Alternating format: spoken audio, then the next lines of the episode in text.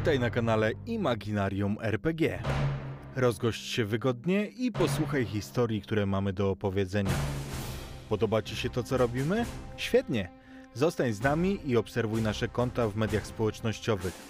Jeśli masz ochotę, zapoznaj się również z naszym profilem na Patronite, gdzie już od 10 zł miesięcznie możesz dołączyć do grona patronów Imaginarium.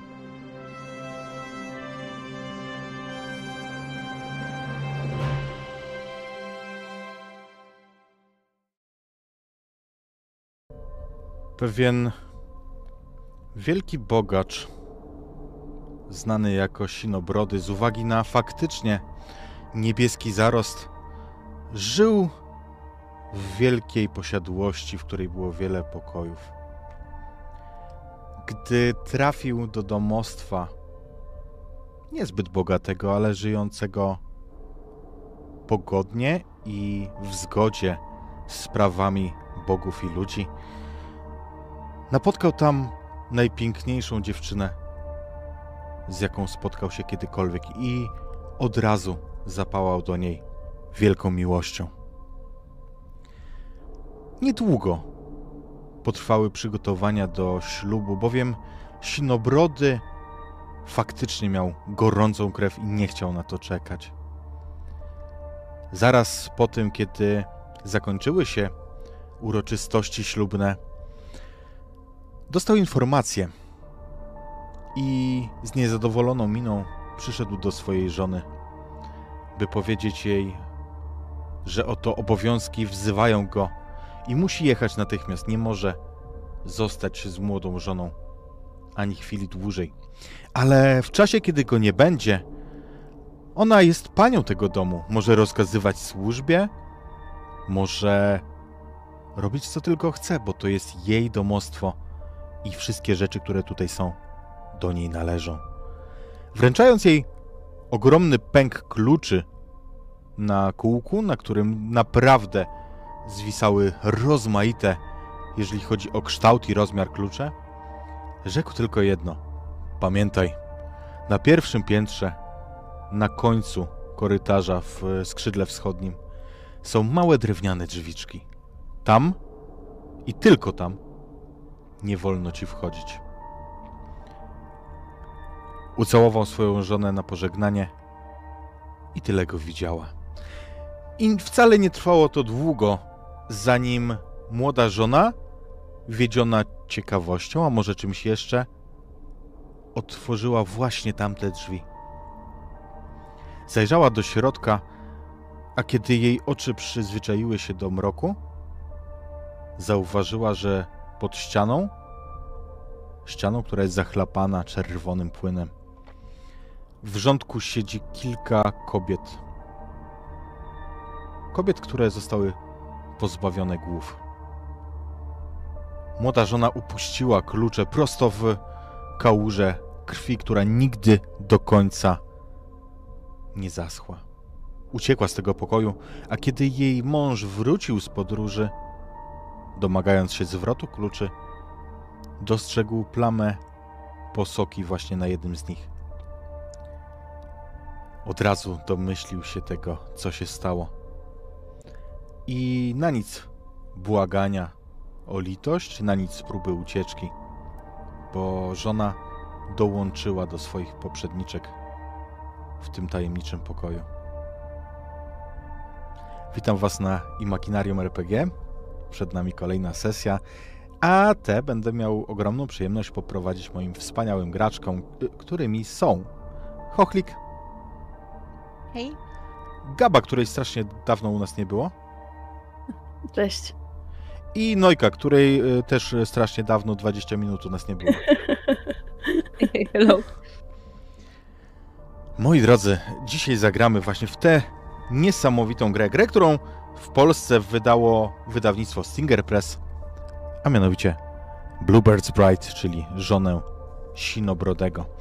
Będzie to nietypowe granie. Granie, w którym wszystkie graczki wcielą się w różne aspekty osobowości tej samej postaci. I spróbujemy zobaczyć, jak to było w istocie, bo przecież każdy wie, że ta bajka, którą spisał Pero, To tylko bajka. Spójrzmy, jak było naprawdę. Zastrzegam jednak, że to jest opowieść dla pełnoletnich widzów. Tutaj naprawdę może, mogą być mocne sceny. Tutaj mogą być sytuacje, w których nie chcielibyśmy postawić widzów oglądających te sesje razem na przykład z najmłodszymi.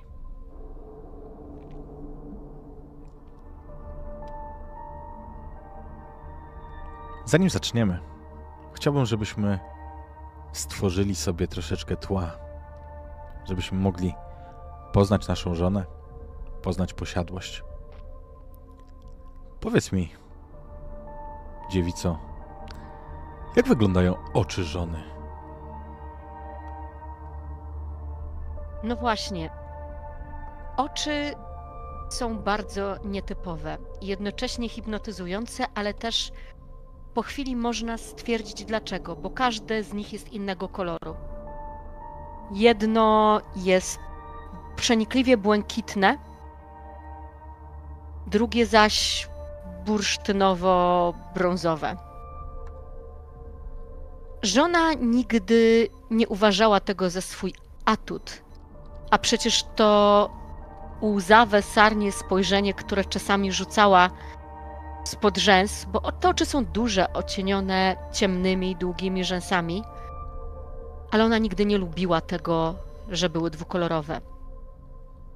Nie wiedziała, że tak naprawdę to była jedna z tych cech, które nieświadomie przyciągały do niej, jak ćmę do lampy różne osoby, a może w tym i samego Sinobrodego.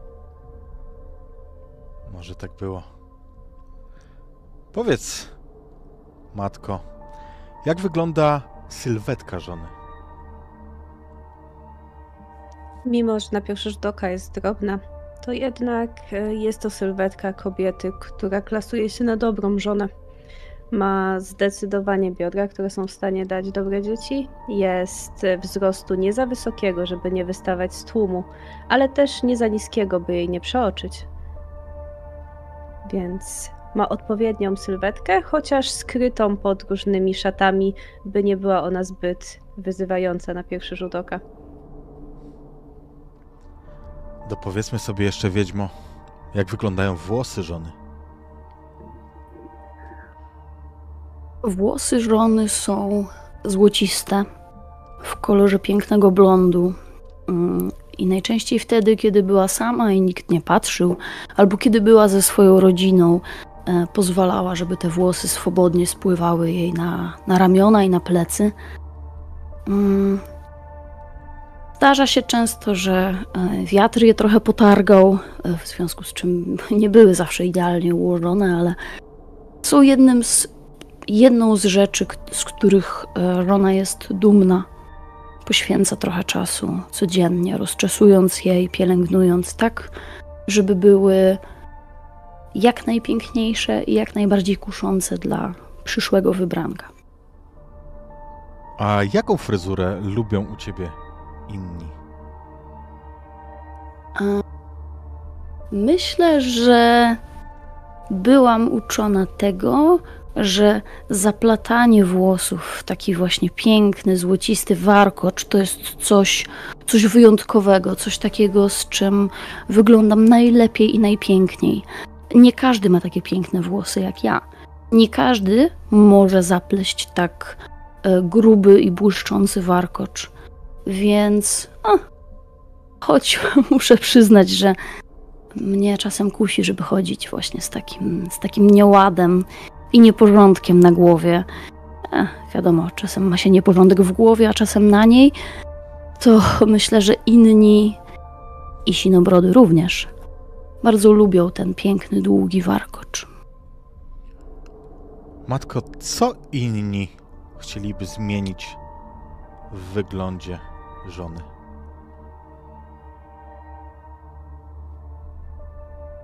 Byłoby dobrze, gdyby prostowała ramiona, pokazywała wystarczającą dumę, taką, którą osiąga się z wiekiem, przy pewności, której nabiera się z doświadczeniem. Tę tą posturę, która sprawia, że plecy są absolutnie proste, podbródek lekko uniesiony, a spojrzenie wyrozumiałe. To jest y, coś, czego kobieta uczy się przez pewien czas w życiu. Coś, czego powinna nauczyć się szybciej jako żona, gdyż nie jest już y, młodą dziewczyną, której spojrzenie może uciekać, a ramiona mogą się przygarbiać. To jest zdecydowanie coś, czego się oczekuje. To ciekawe, że wspomniałaś o tym uciekającym spojrzeniu, bo właśnie chciałem zapytać dziewicę, skąd inni wiedzą, że ich pragniesz, kiedy patrzą w twoje oczy? Właśnie po tym, że spuszczam wzrok w pewnym momencie. I to jest y, zasada przeciwieństw. Kiedy patrzę zbyt długo w czyjeś oczy, wydaje to się nienaturalne. Kiedy spuszczam wzrok, y, patrząc, patrząc pod rzęs, to jest jasny sygnał, że myślę o czymś, że może właśnie czegoś albo kogoś pragnę. Pięknie. Co takiego pozostawiłaś za sobą ze swojego prowincjonalnego życia, kiedy stałaś się żoną Sinobrodego, wiedźmo? Myślę, że w moim prowincjonalnym życiu dużo czasu spędzałam chodząc po okolicy i chodząc po polach i często patrząc w gwiazdy. Mm. Ktoś kiedyś wyjaśnił mi dokładnie, e, jak te gwiazdy się nazywają, jak odczytywać znaczenie ich położenia. Od tak prozaicznych rzeczy jak kwestia pory roku czy nadchodzącej pogody, aż do rzeczy trochę bardziej skomplikowanych, jak wnioskowanie na temat tego, cóż, jaka przyszłość może czekać mnie lub inne osoby, o których myślę. I myślę, że rzeczą, którą musiałam zostawić, bo nie byłam pewna, czy Sinobrody zaakceptuje coś takiego w swoim pięknym zamku, mm, była stara książka, z której uczyłam się jak nazywają się gwiazdy i konstelacje. Księga, która niezwykle mnie fascynowała, a którą mam wyuczoną na pamięć. Doskonale wiem, jak te konstelacje się nazywają i w jaki sposób odczytywać ich znaczenia. Choć chyba bałam się sprawdzać e, Twoją najbliższą przyszłość z moim oblubieńcem. A ty co zostawiłaś za sobą w tym momencie? Dziewico?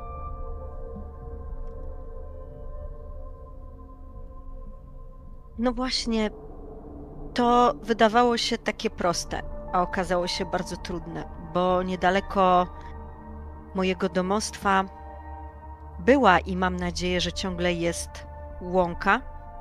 Taka bardzo prosta, usiana polnymi kwiatami, gdzie bardzo lubiłam chodzić, bądź to o wschodzie, bądź o zachodzie słońca, zbierać zioła, na których całkiem się znałam. I to wydawało się takim codziennym zwyczajem, kiedy wciągałam w nozdrza to wilgotne powietrze. Nie doceniałam, jak bardzo przywiązałam się do tego miejsca. I kiedy stamtąd odeszłam, żeby zamieszkać tam, gdzie mój mąż, to już nieraz łapałam się na tym, że śni mi się wręcz ta łąka, taka prosta, taka pachnąca i przypominająca o tym, że że czasami można po prostu nie myśleć o niczym i skupić się na prostej czynności zbierania kwiatów i ziół. A co ty z tego starego życia zostawiłaś, matko? Gwar. Gwar i hałas. Hałas domostwa, swego rodzaju ciepło, które tam zostało, ale zupełnie innego rodzaju. Takie tłoczne, takie niewinne. Teraz to ciepło i ten hałas jest zdecydowanie inny. Jest zastąpiony swego rodzaju wyniosłą ciszą, ale taką subtelną między, między osobami, między mną a moim oblubieńcem, a również między mną a innymi domownikami, między którymi więzi zdecydowanie się różnią, tak samo jak różnią się sposoby, w jakich się do siebie zwracamy, w jaki poruszamy się po tym. Ten hałas kroków, który przemierza poszczególne pomieszczenia, korytarze, okolice domu. Teraz musi być inny. Zdecydowanie inny. Powiedz, bo jestem ciekawy. Powiedz, kiedy po raz pierwszy się spotkaliście, jakim miłosnym gestem podbił twoje serce, Sinobrody? Zdecydowanie pewnością, której brakuje niektórym osobom, tym, do których przywykłam. Pewnym gestem i dużymi, silnymi dłońmi, które ujęły moją w swoją. To ciepło i taka, takie doświadczenie, obycie i pewność, które biją z ruchów. Brak wahania, silny uścisk. Zdecydowanie coś, co nie pokazuje żadnej słabości, ani chwilowej. To prawda. Sinowrody nie jest raczej tym archetypem człowieka, który by się wahał. Wiedźmo, powiedz, cóż to za gest zwrócił twoją uwagę? Trochę przedłużenie tego, co już zostało wypowiedziane, a mianowicie Sinobrody jako ten, który się nie bał i nie wahał i który egzekwował swoją wolę, zabrał mnie pewnego razu na wycieczkę. Wycieczka o tyle interesująca, że działa się właśnie nocą, ym, że towarzyszył mi, kiedy przejeżdżaliśmy przez te łąki i pola i towarzyszył mi, kiedy wspinaliśmy się na wzgórze, z którego niez, roz, rozciągał się niezwykle piękny widok zarówno na moją rodzinną miejscowość, jak i właśnie na rozgwieżdżone niebo. To było o tyle ciekawe, że ha, zwykle nie odbywałam takich dalekich wycieczek nocą i nigdy jeszcze niebo nie zdawało mi się tak bliskie jak wtedy. Mm, A on, zdaje się, wiedział o tym i choć nie powiedział ani słowa, czy popiera tę moją pasję i popiera to, co robię i to, jak interpretuję gwiazdy, na pewno mm, był przychylny temu, żebym w nie spoglądała. I myślę, że fakt, że widziałam moją rodzinną miejscowość z daleka, z wysoka, w nocy w, tak, w taki piękny sposób też był niezwykłym gestem, który w jakiś sposób e, dodatkowo pomógł mi się pożegnać z tym miejscem. To romantyczna strona Sinobrodego. A jak było z dziewicą? Co ujęło ciebie?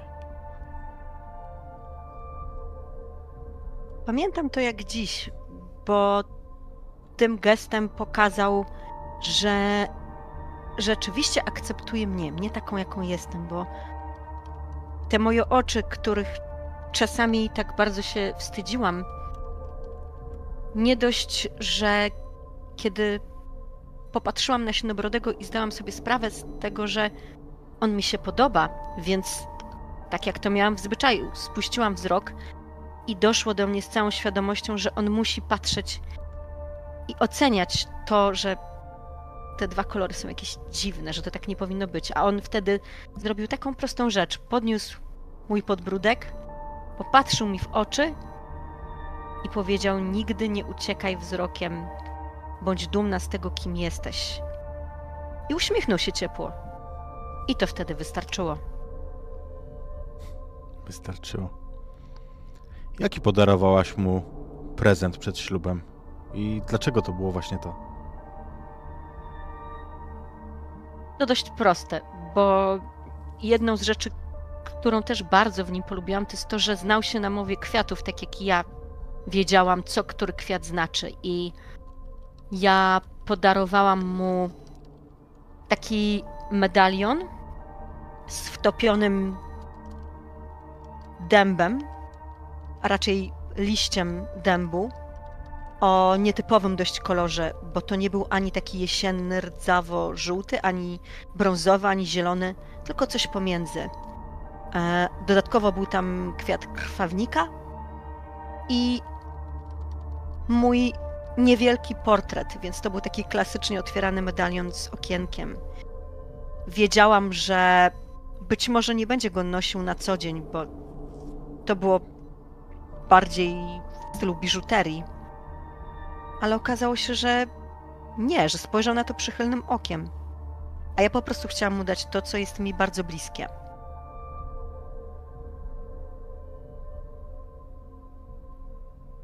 Matko, co ty podarowałaś w przedślubnym podarku Sinobrodemu? Dlaczego to było właśnie to? To było coś, co mógł zabrać ze sobą i swobodnie schować w swoją kieszeń, trzymać ze sobą. To była chusta, ale chusta, która nie była zbyt duża, haftowana i taka, która kolorem delikatnie przypominała jego nietypowy, siny, niebieskawy kolor włosów. Delikatna. Była możliwa do składania, dodatkowo miała drugą zaletę, że wszak chusta zawsze się przydaje, chusteczka, której można użyć i którą może mieć przy sobie i pomyśleć o mnie, kiedy tylko nie będzie go blisko. To dobra pamiątka. Wiedźmo, co ty mu podarowałaś? Myślę, że było już, było już romantycznie, było już sentymentalnie, a w tych wszystkich podróżach, które Sinobrody odbywa, no bo jednak bogactwa nie biorą się znikąd, a interes sam nie będzie się kręcić, myślę, że podarowałam mu kompas.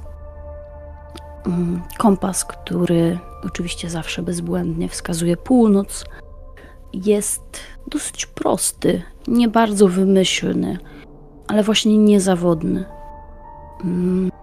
To był taki podarek, którym chciałam mu pokazać i chciałam mu przekazać, że chcę, żeby zawsze wiedział, jak odnaleźć drogę, zarówno wtedy, kiedy będzie podróżował, jak i wtedy, kiedy będzie wracał do mnie, do domu. Pięknie.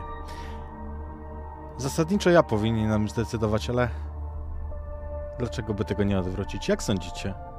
Który z tych podarków znalazł najszybciej, najłatwiej drogę do serca Sinobrodego? Co spodobało mu się najbardziej?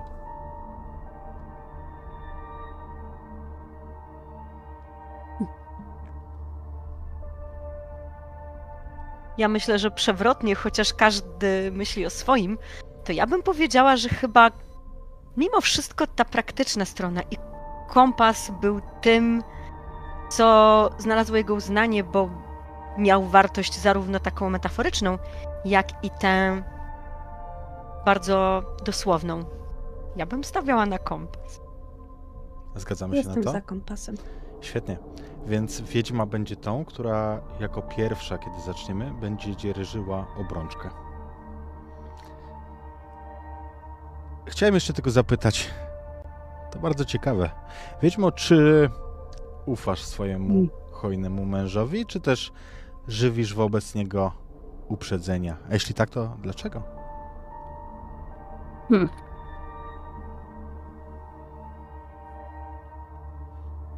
Myślę. Są takie części mnie, które. Mm, które on dobrze poznał i zdaje się, że rozumie. I są też takie, które być może zignorował. A być może czuje, że e, nie do końca jestem dla niego tak istotna, biorąc pod uwagę, że dopiero co wzięliśmy ślub, a on już wyjeżdża. I niby są te prezenty i miłe gesty i miłe słowa, ale ja myślę, że nie do końca, nie do końca mu ufam. Myślę, że jestem w jakimś stopniu podejrzliwa, chociaż pełna nadziei. Przecież mamy tyle czasu, żeby lepiej się poznać, kiedy już wróci. Dziewico, jak to jest z tobą? Ufasz mu? Oczywiście, że tak. Ja uważam, że nie należy zadawać zbyt wielu pytań, na które nie chciałoby się poznać odpowiedzi. Są sprawy, które trzeba zachować tylko dla siebie. A on do tej pory nie dał mi żadnych oczywistych i bezpośrednich powodów na swoją jakąkolwiek niewierność, czy czymkolwiek mógł wzbudzić moją podejrzliwość. Ja mu ufam. Pięknie. dobre uczucie. A ty, matko? Od matki oczekuje się pewnej roztropności, a więc jest ona podstawą do tego, żeby nie ufać wszak mężczyźnie, z- który sprawy załatwia tak szybko, a jego serce jest tak gorące. Mam delikatne uprzedzenia co do tego. Jednak jest to bardziej rozsądek niż coś poparte jawnymi faktami. Wspaniale. Mamy więc narysowaną naszą wstępną relację z Sinobrodem. Chciałbym jeszcze ułożyć sobie relację między wami. Dziewico, zaczniemy od ciebie. Tutaj masz do, do powiedzenia tak naprawdę pewne stwierdzenia. Pierwsze. Ufasz swoim siostrom zazwyczaj, ale jedna z nich wyśmiewa twoją niewinność każdym wypowiedzianym słowem. Wytłumacz, dlaczego stała ona ci się droga i która to z twoich sióstr.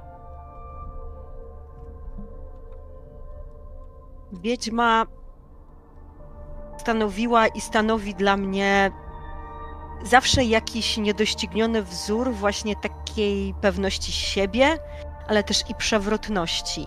I ona nigdy nie robi tego wprost. Ja bardzo długo nie rozumiałam ironii zawartej w jej słowach. Bardzo długo nie rozumiałam, że ona chce mi dopiec i wyśmiać tą naiwność, e, może trochę nauczyć mnie życia.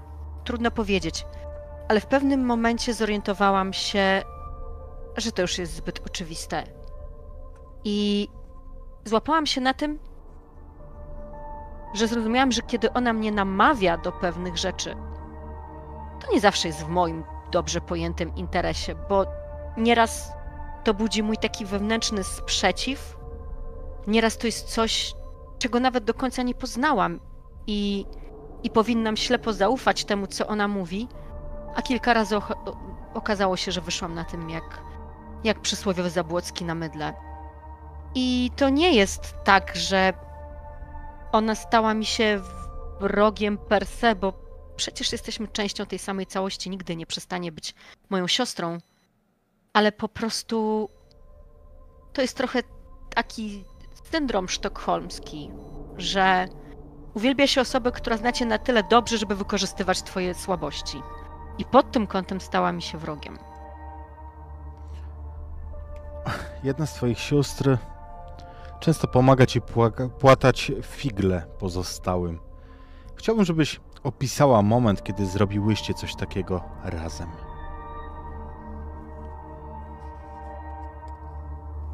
No cóż, nie spodziewałam się tego po matce, ale jednak to ona właśnie w momencie, kiedy zobaczyła, że potrafię być zgnębiona tym, co mówi i jak zachowuje się wobec mnie wiedźma, to właśnie ona potrzepnęła mi: Słuchaj, musisz mieć swój własny rozum.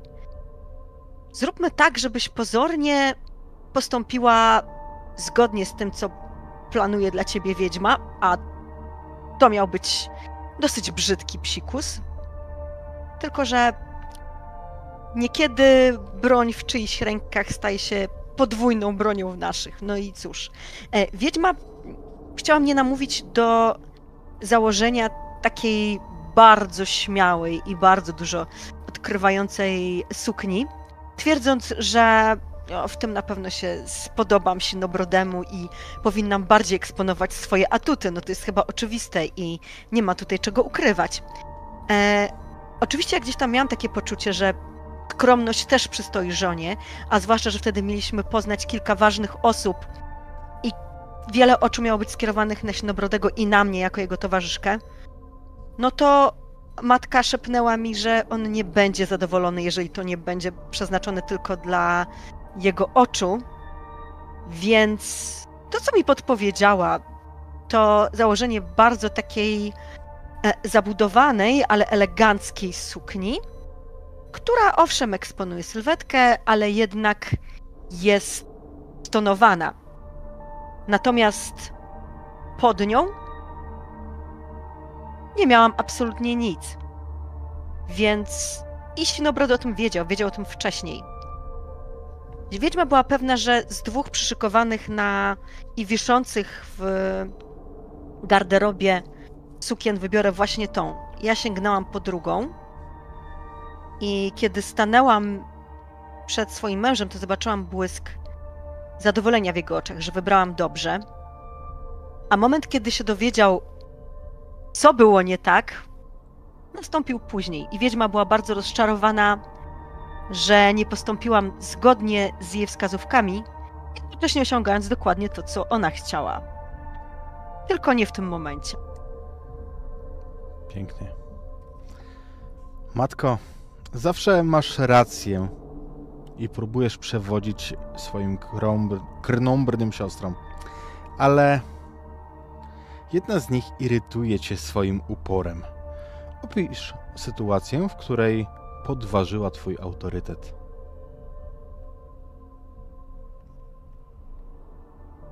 To by było bardzo naturalne, gdybyśmy z Wiedźmą miały tak przeciwne słowa, ale nie tym razem, nie we wszystkim.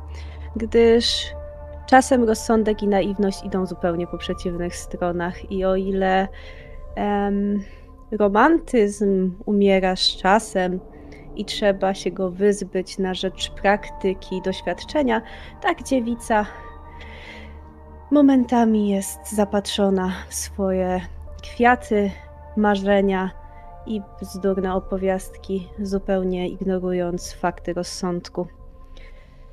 Więc y, kiedy tylko uda jej się przypadkiem, zupełnie niechcący, mieć y, chwilową rację, nie bacząc na dalsze konsekwencje, niczym paw unosi głowę i szczerzy się niesamowicie, że tym razem miała rację i to młodość i naiwność zwyciężyła. Boję się dnia, w którym przyjdą konsekwencje.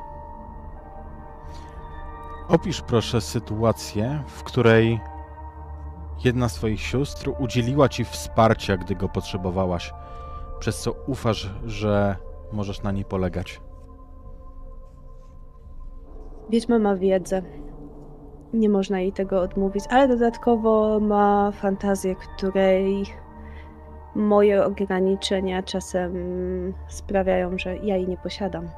Więc jeżeli chodzi o rady związane z pomysłowością, łamaniem pewnych schematów, to nie mam bliższej osoby niż wiedźma pod tym kątem.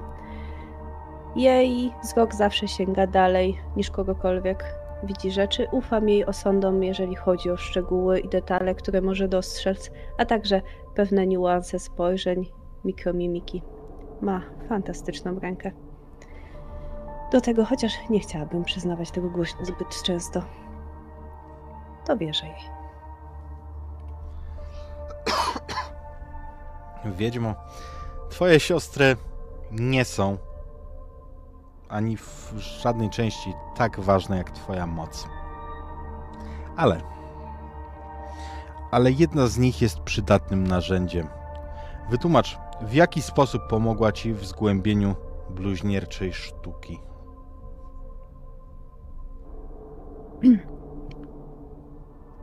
Kwiaty i zioła mają bardzo różne funkcje.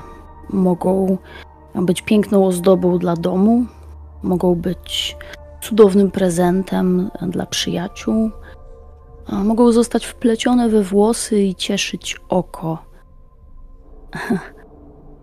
Ale to, co czyni je wyjątkowymi, to to, że każdy z nich kryje jakąś dodatkową moc.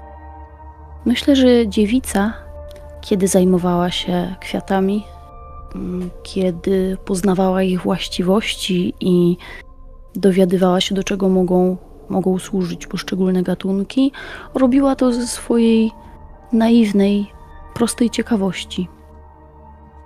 Ale nie jeden bukiet, zamiast być przyjaznym gestem, może się okazać zdradliwą pułapką. Nie jeden napar, zamiast koić nerwy albo uspokajać żołądek, może sprowadzać zbyt głęboki sen, albo też może hmm, doprowadzić do innych problemów i trudności.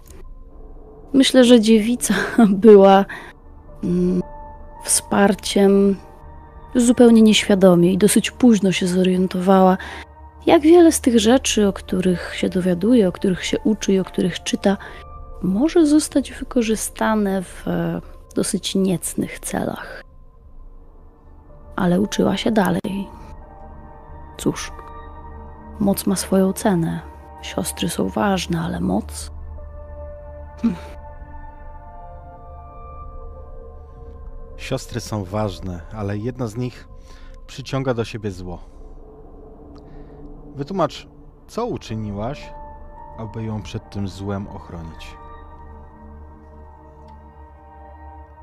Myślę, że matka, jako ta, która zdaje się być najbardziej rozsądną, najbardziej rzeczową, tę, która często przewodzi, która często podejmuje decyzje ważne dla wszystkich sióstr, na pewno przyciąga do siebie zło. Często jest tak, że to ta najsilniejsza lub ta najbardziej wyeksponowana jest, atak, jest e, celem ataku ciemnych sił. I myślę, że żeby ją przed tym ochronić, cóż, służę jej zawsze moją radą i moją wiedzą. Tam, gdzie nie wypada wręcz, e, jak to się mówi, głośno myśleć o pewnych rozwiązaniach, matce, matce nie wypada. Wiedźmie wypada wszystko. Także myślę, że może na mnie liczyć w takich momentach, kiedy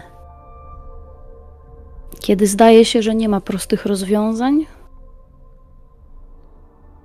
wtedy wiedźma tam jest, żeby odgonić to zło i poradzić coś na kłopoty. Sporo już o was wiemy. Powiedzcie, chciałbym, żebyśmy w krótki sposób, bo też nie o to chodzi, żebyśmy teraz e, robili to godzinami, ale żebyśmy nakreślili sobie, jak wygląda domostwo Sinobrodego. Co to jest w ogóle za typ budynku, jak jest otoczony, mm, co jest dla niego charakterystyczne, jak wy go sobie wyobrażacie. Na pewno ma wiele pokoi, to niewątpliwie.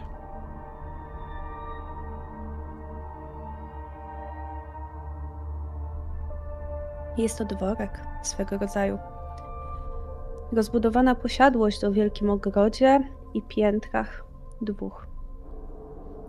Poza parterem jest piętro, które można by nazwać wręcz użytkowym, i piętro trzecie, które jest zdecydowanie mniej używane, ale skrywa bardzo wiele przydatnych pomieszczeń. Jest tutaj, wydawałoby się, zdecydowanie za dużo miejsca na naszą dwójkę, ale daje to dużo przestrzeni. Ma wiele, wiele pomieszczeń.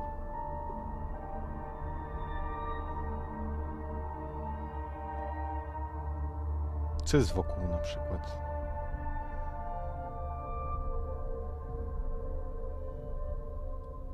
Na pewno jest przy domostwie, przy tym dworku, przy tej posiadłości, która wygląda okazale, choć nie bije tak od razu w oczy przepychem, to jest trochę przewrotne, że całość tego przepychu widać, kiedy wejdzie się do wnętrza, ale obok jest taki zapuszczona namiastka ogrodu, która jest teraz bardzo mocno zdziczała.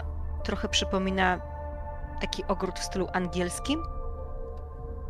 I dopiero kiedy chwilę się tam pospaceruje, to człowiek zrozumie, że to jest bardzo celowe, że to nie jest tak, że nikt o tę część ogrodu nie dba, tylko że to tak ma być. Ma być tutaj pomieszanie z poplątaniem ma być e, coś w rodzaju takiego labiryntu, w którym można się zgubić, choć nie jest on aż tak obszerny.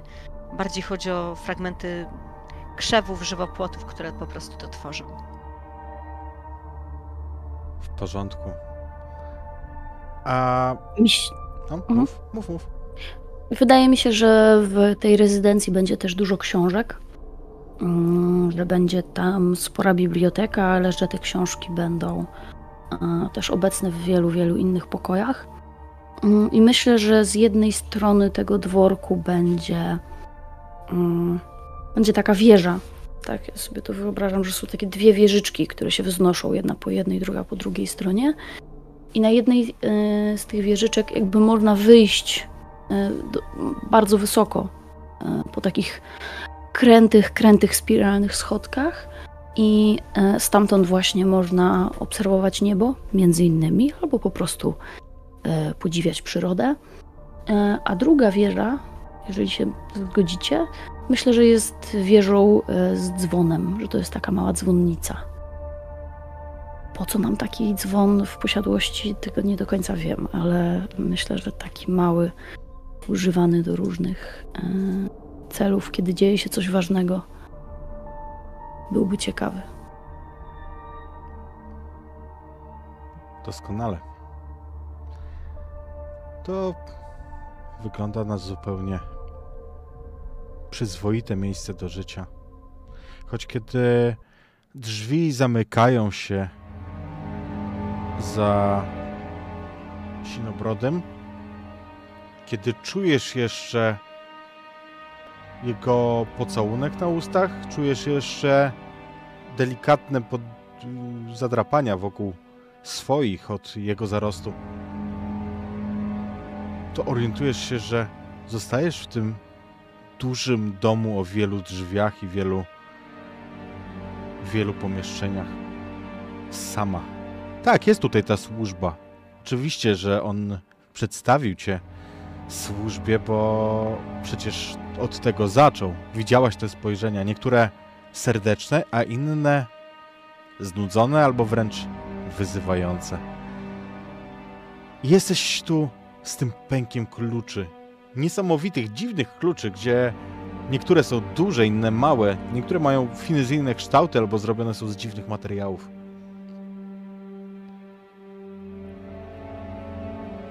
I od razu po swoim ślubie jesteś zostawiona, porzucona? Myślę, że zaczniemy od tego, że stoimy w holu, zaraz obok wejścia, tam gdzie żegna się albo wita powracających. Tutaj stoi duża rzeźba przedstawiająca myśliwego. Na ścianach wiszą jakieś rodzinne portrety. Podłoga jest drewniana. To na pewno drogi parkiet z jakiegoś gatunkowego drewna ułożonego w wiodełka. I orientujesz się, że zostajesz w tej hałaśliwej ciszy starego domu. W ciszy, która wcale nie jest ciszą, która nawet przez moment nie milknie. Wiedźmo, ty masz y, obrączkę, więc, więc ty będziesz tą u steru. Mhm. Aczkolwiek to nie znaczy, że pozostałe siostry mają milczeć w tym czasie, bo, bo w Bluebird's Bride to tak nie działa. A czy to oznacza, że mam opisać klucz? Dobrze kojarzę? Czy. To znaczy, w tej chwili jesteś w holu Mhm. tak naprawdę. W holu, który jest takim hubem łączącym ze sobą skrzydła tego dworku, bo jak mówi, że są dwie, dwie wieże, to ja wyobrażam sobie, że są też dwa skrzydła, które do nich prowadzą. Ym, są tutaj też schody. I cóż, jeżeli faktycznie chcesz podjąć eksplorację, jeżeli chcesz spojrzeć na klucze i zwrócić uwagę na któryś, który najbardziej wpadnie ci w oko, a później na podstawie tego klucza znaleźć drzwi, do których będzie pasował, Mm. dla mnie to jest jak najbardziej kapitalne rozwiązanie. Ja myślę, że na początku to była taka myśl, która się kołatała gdzieś w mojej głowie, ale, ale jeszcze nie była sprecyzowana. Przebierając gdzieś w tych kluczach, myślę, że one w ogóle mogły mi y, spaść na podłogę, na ten, na ten parkiet, o którym wspominałeś, że dopiero teraz zauważam, że trzęsą mi się ręce, że jestem jednak trochę zdenerwowana tym wszystkim. Zostaję tutaj sama. Po raz pierwszy mam w ręku cały ten pęk kluczy i niektóre z nich są naprawdę bardzo, bardzo dziwne.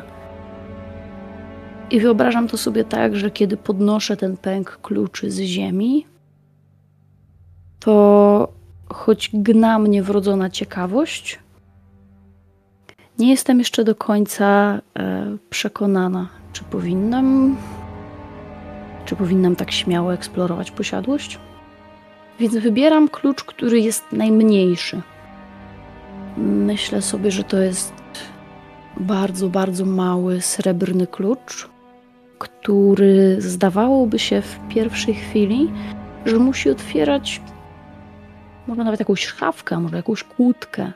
Ale zdaje mi się, że gdzieś tam na górnych piętrach był taki pokój i były takie drzwi.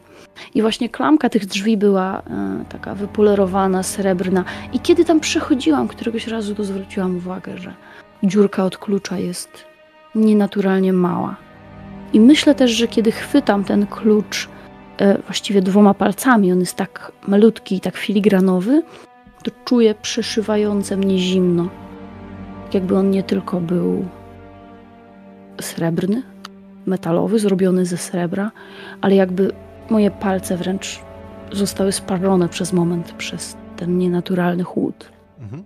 Co ty na to, żeby on miał też nietypowy kształt? Bo jak jest taki malutki, to kojarzy mi się z Mhm. ósemką, tą nutą.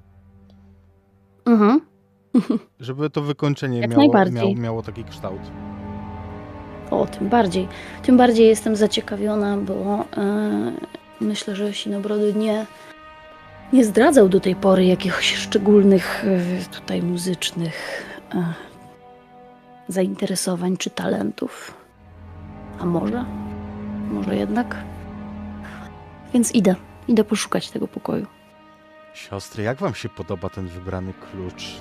Ten najmniejszy? Może nie skromny, bo srebrny przecież, ale, ale taki, który łatwo ukryć, który łatwo zniknie. Mnie się podoba, bo ja też zwróciłam na niego uwagę.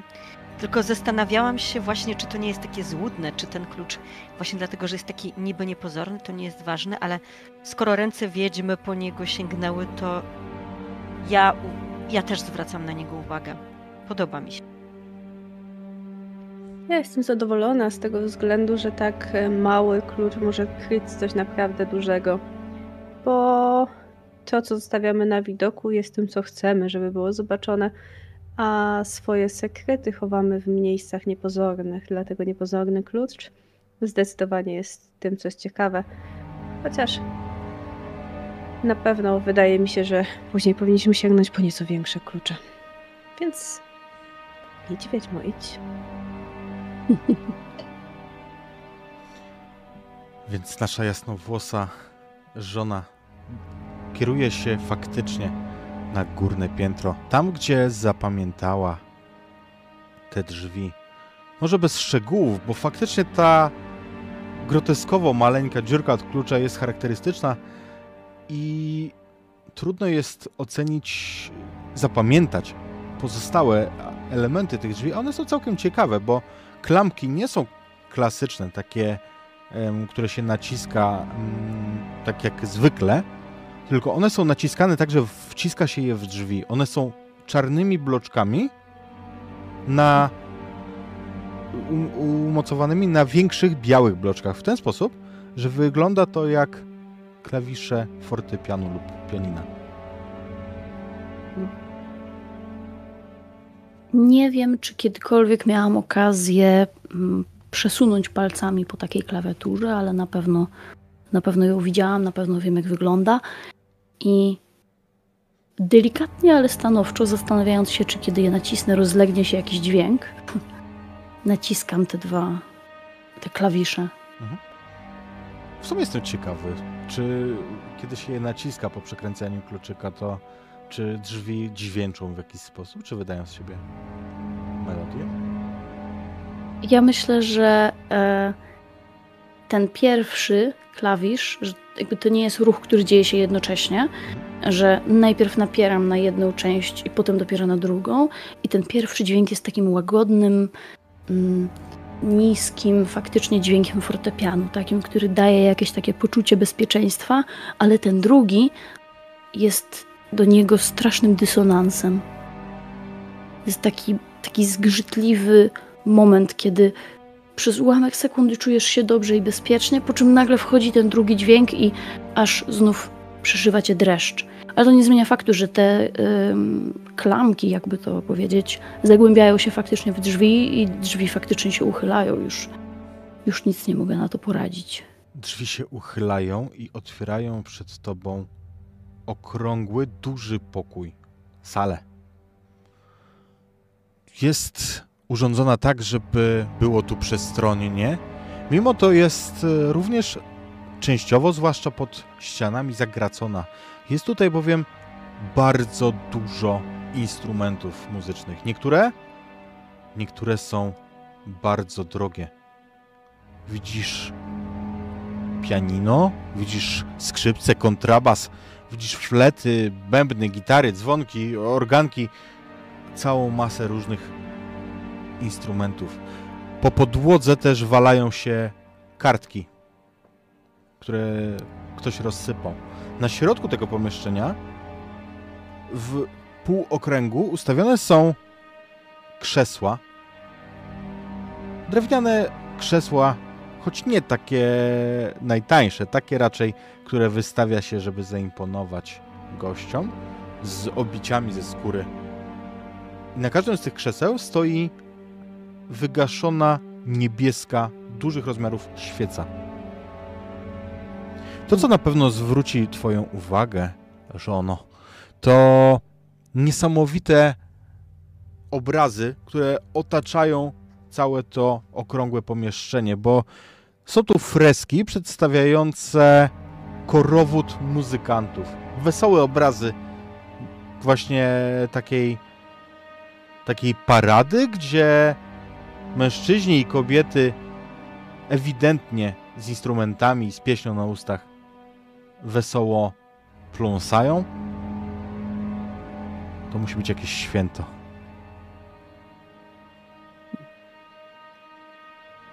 A więc pomimo tego ostrzeżenia, jakby nie patrzeć, y, które wysłały mi drzwi, zdaje się, że jest to pomieszczenie raczej napełnione pozytywną energią.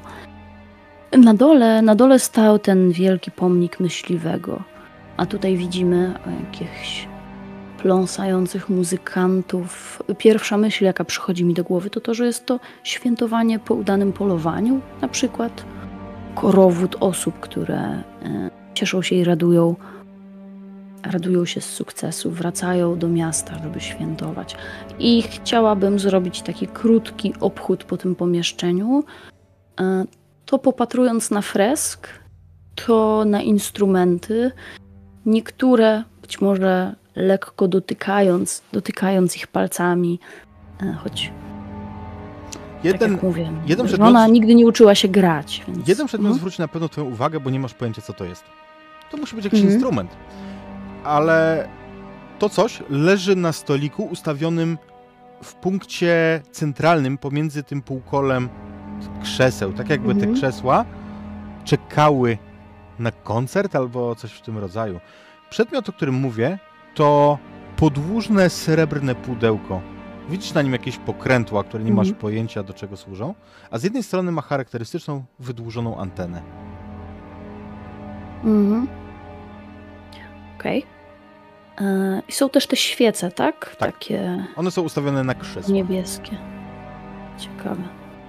Od razu kojarzą mi się z sinobrodem, jakby każda z nich, więc chciałabym zrobić najpierw taki właśnie obchód wokół pomieszczenia, a potem wrócić bliżej w stronę krzeseł, stanąć tak, żeby najpierw spojrzeć na świecę, a później spojrzeć na końcu na to dziwne pudełko.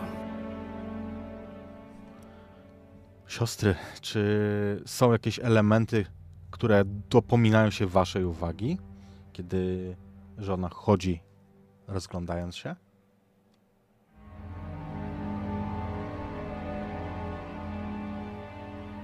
Tak, ja chciałabym zdecydowanie bliżej przyjrzeć się tym świecom. Czy jest w nich coś, a może w świecznikach, w których stoją, czy jest w nich coś, co przykuwa moją uwagę, bo ciągnie mnie w tamtą stronę. Czy to są duże, takie gromnicze świece, czy, czy to są te podłużne, cienkie? Mm, to nie są potężne tak jak paschał, ale bliżej im do gromnicy niż do takiej świeczki stołowej. I na każdym z krzeseł jest owa świeca? Tak, na każdym jest jedna. Krzeseł jest ile? Siedem. Siedem krzeseł. Chciałabym, i one wszystkie są identyczne? Tak. Y, Mnie interesują więc same krzesła, ich materiał, ich wykonanie. Jak stare są, czy są używane, czy są to faktycznie krzesła jedynie na ozdobę. Kto kładzie świece na krzesłach wszak? To niebezpieczne, jeżeli by je podpalić. Mhm. Nierozsądne. One są drewniane, a te poduszki i pod plecy i, i siedzie, siedzenia, one są obite tapicerką. Miękkie, takie, takie jakich można by oczekiwać na przykład w teatrze albo, albo w filharmonii. Wiedźmo, ty kiedy robisz obchód, na pewno spojrzysz, że te kartki, które są tu rozsypane, one zapisane są nutami. Ciągną się Mhm. przez całe długości pięciolinie i pokrywa je cały szereg nut, których przypuszczam, że nie potrafisz odczytać. Mhm. A raczej nie. E, Zastanawiam się za to, czy świece pachną w jakiś sposób, z czego są w ogóle zrobione. Że mają taki piękny niebieski kolor, więc e, nachylam się. Nachylam się nad jedną ze świec, żeby ją powąchać. Czujesz wosk, Mhm. czujesz... Widzisz, ona jest częściowo nadpalona, to nie jest tak, że one są nowe. Mhm. One są trochę na, nadpalone, ale w jakiejś tam niewielkiej części, powiedzmy 15-20% jest wypalone. Widzisz, że wewnątrz one niebieskie nie są. One wewnątrz są białe. Woskowe, czyli wygląda jakby były po, po prostu pokryte barwnikiem. Zapach nie przywodzi ci na myśl nic, co, co byłoby nietypowe, co byłoby obce. Ale kiedy wąchasz tą świecę, twój wzrok, żono, kąt oka, który biologicznie nie istnieje, ale, ale mm, jednak wychwytuje ruch. Przyrzekło- Zwracam się w tamtą stronę. Przyrzekłabyś, że na ścianie, na fresku, coś się poruszyło. Mhm. Ale teraz, kiedy patrzysz, nic się tam nie rusza. E, tak mechanicznie, żebyście wiedziały jeszcze, zachęcam was, żebyście, żebyście no, nie mówię, że teraz, w tym momencie, nie? Ale żebyście korzystały z ruchów, które macie e, dziewicy, bo nie dziewicy, tylko mm, żony, Wrony. bo one, one Mhm. mają tendencję do tego, żeby ułatwiać poznawanie otoczenia, ułatwiać grę. Mhm. A tutaj z, z ruchów, taki chyba ten najbardziej popularny. Czekaj, to są ruchy niewiasty, ruchy obrączki. Możemy ocenić jakąś sytuację, albo możemy zbadać jakiś przedmiot, albo możemy zadbać o kogoś. I jeżeli widzę, że coś się poruszyło na fresku, coś zwróciło moją uwagę, Mm, No to pytanie brzmi, czy to by się ka- kategoryzowało jako zbadanie tajemniczego przedmiotu, Oczywiście. czy, czy raczej e, coś, jakieś niebezpieczeństwo, które chciałabym ocenić? Myślę, że to jest raczej zbadaj tajemniczy przedmiot albo oceń, bo Mhm. to zależy jak chcesz do tego podejść. Jedno z tych dwóch. Dobrze. Nie, ja myślę, że ten pokój jak na razie e, jest mm, niezwykły, ale w żaden sposób nie pokazał mi się jako niebezpieczny, więc jeżeli jakiś ruch zwrócił moją uwagę, podnoszę głowę, podnoszę wzrok, patruję się w ten fresk i chciałabym go zbadać po to, żeby dowiedzieć się o nim czegoś więcej. Mhm. Masz tam listę pytań, Mhm. prawda? Możesz zadać dwa z nich. Tak. Okej, e, no to pierwsze, które od razu e, mi się nasuwa, to jest, to jest w nim dziwnego lub tajemniczego w tym fresku. Kiedy patrzysz w tą stronę, gdzie spodziewałaś się dostrzec ruch, gdzie coś przyciągnęło Tak. twój, twój wzrok, to widzisz pośród tych Mhm. muzykantów osobę, która ma bardzo podobną posturę. Ona też stoi. W, na pierwszy rzut oka wydaje się, że ona trzyma kontrabas, opiera gdzieś ten gryf na szyi. Gryf ma kontrabas, tak? To, to coś. To za co się trzyma tutaj, nie? O- opiera to na szyi. Natomiast kiedy się przyjrzeć temu malowidłu, to kobieta, rudowłosa kobieta, trzyma w tej pozycji, ale coś zgoła innego. Ona, teraz to widzisz, ona ma na sobie ślubną suknię, prostą, białą ślubną suknię, ale ewidentnie jej brzuch jest rozpruty, rozdarty, a to, co ona trzyma, to jej własne jelita, które wyciągnięte trzyma w tej pozycji. Także na pierwszy rzut oka mogły się by wydawać częścią instrumentu. O, zdawało mi się, że jest to jakaś scena polowania, ale nie podejrzewałam, że jest to scena tak bardzo krwawa i niepokojąca. Ale co się poruszyło? Czy to ona się poruszyła, czy coś innego? Czy nie jestem w stanie tego teraz stwierdzić? Wiesz co, mogę to zaliczyć jako pytanie, y, jakby takie, którego tu nie mamy, ale jak A, najbardziej moim zdaniem dobra. pasuje. To tak zróbmy. Mhm. Wyobrażam sobie, że kiedy się wpatrujesz w nią, przerażona Mhm. samym tym, samym tym mm, przedstawieniem, Mhm. to oczy tej kobiety w pewnym momencie przyrzekłabyś, że odwróciły się w twoją stronę, tak jakby chciały ci się przyjrzeć, po czym wróciły na swoją pozycję. Mhm. Mhm. Okej. To jest na pewno. Myślę, że przerażające. Bo o ile sam ten widok mogłabym uznać za jakiś dziwny wymysł, dziwny żart tego, kto namalował ten fresk, ciekawostkę, którą można by chcieć mieć na ścianie, o tyle taki ruch oczami Myślisz, absolutnie przerażający. drżysz ze strachu? Właśnie. I to jeszcze ślubna suknia, więc e, tak, tak, tak, tak. Już ci mówię, czy ja drżę. Ze strachu. Myślę, że mogę. Tak. Myślę, że mogę. Bo wiesz, pierwsza myśl, jaka mi w ogóle przyszła do głowy, jest taka, że to jest jakaś inna kobieta. Może taka, która była zazdrosna, która chciała być żoną Sinobrodego, ale nią nie została. To jest moja pierwsza myśl. Moja pierwsza myśl jest taka, że to jest jakaś niedoszła kochanka, która przecież nie zajęła tego miejsca, które ja zajęłam, ale ale te jelita i to, że ona trzyma je w swoich własnych dłoniach i to, że zdaje się poruszać oczami z przerażeniem. Myślę, że drżę ze strachu i rozumiem, że w tym momencie musiałabym określić, czego najbardziej się boję, że zaraz się wydarzy. Tak.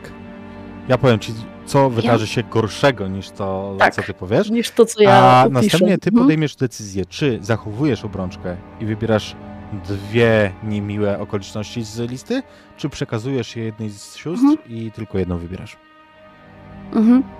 Ja myślę, że będę przekazywać, więc będę wybierać jedną rzecz, ale e, róbmy to po kolei. róbmy to po kolei. Ym, Czego najbardziej się boję, że się zaraz wydarzy. Wydaje mi się, że jeżeli widziałam ruch gałek ocznych tak strasznej postaci, najbardziej bałabym się, że dostrzegę takich więcej i więcej i że one wszystkie będą na mnie patrzeć, tak jak ten, tak jak ten obraz, w którym się mówi, że patrzysz mu w oczy i masz wrażenie, że on śledzi, śledzi cię wzrokiem po pokoju. I w jakiś taki na, na ułamek sekundy w mojej wyobraźni pojawia się, jak gdyby ten fresk i te straszne postacie zaczęły się właśnie poruszać. Zaczęły iść w moją stronę. Gorsze Może jest, ten fresk to coś więcej. Mhm. gorsze jest to, że nie wszystkie, tylko jedna, ale wyjątkowo gniewna i skrzywdzona Mhm. i nie tylko patrzy, tak jak obraz, który wydaje ci się, że śledzi cię oczyma, ewidentnie patrzy tak, że ty widzisz zrozumienie w tych oczach i widzisz, że on. Z... To nie jest tak, że ty chyba patrzy. Jest świadomy tego, że ty tu jesteś i czujesz w tym jakąś wolę, a dodatkowo przyrzekłabyś, że słyszałaś kobiece jęknięcie pełne bólu za Mhm. swoimi plecami. Hmm, no dobrze. Eee, Okej. Myślę, że potykam się jest takie potknięcie, gdzie chciałam odsunąć się od tego fresku, a jednocześnie słyszę ten jęk bólu za moimi plecami. Więc obracam się, spodziewając się, spodziewając się ją tu zobaczyć. Mm. Tych opcji, które mamy do wyboru, chciałabym wybrać opcję ostatnią, że to coś mówi do ciebie, zaznacz jedno pole traumy i rozumiem, że to pole zaznaczam tylko i wyłącznie ja, tak, Tak. jest napisane. Tylko ty. Wyłącznie ty. Zaznaczasz-. Mhm. Zaznaczasz e, to pole, bo ostatnie co usłyszymy, zanim przekażesz obrączkę, to od strony tego dziwnego Mhm. pudełka słyszysz. Tobie też to zrobi? To z miłości, to najwyższa forma, wiesz?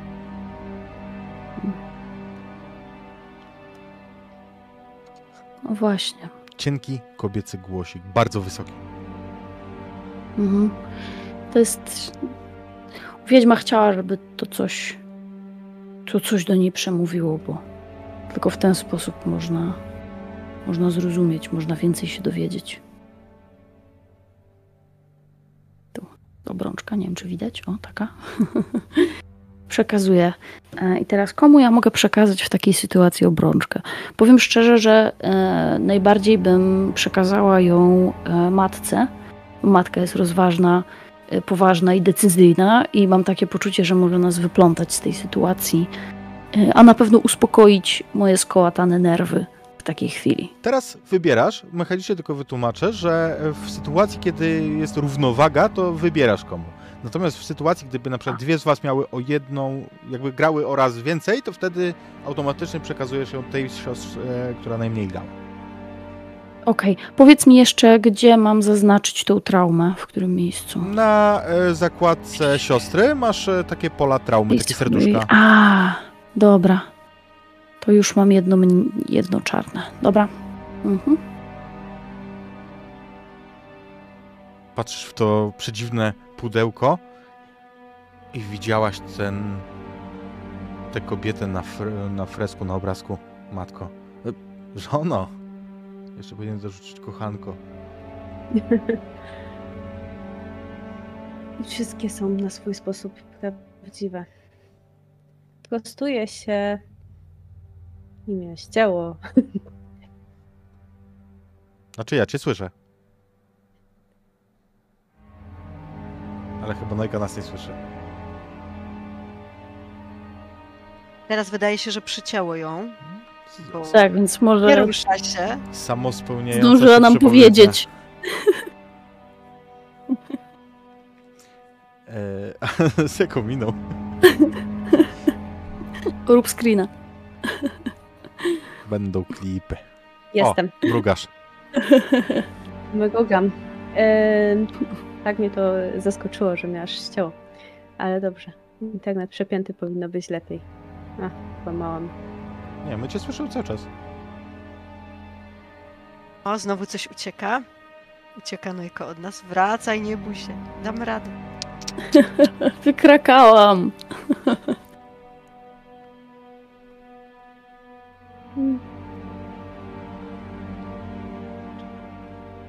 O, znowu się mruga.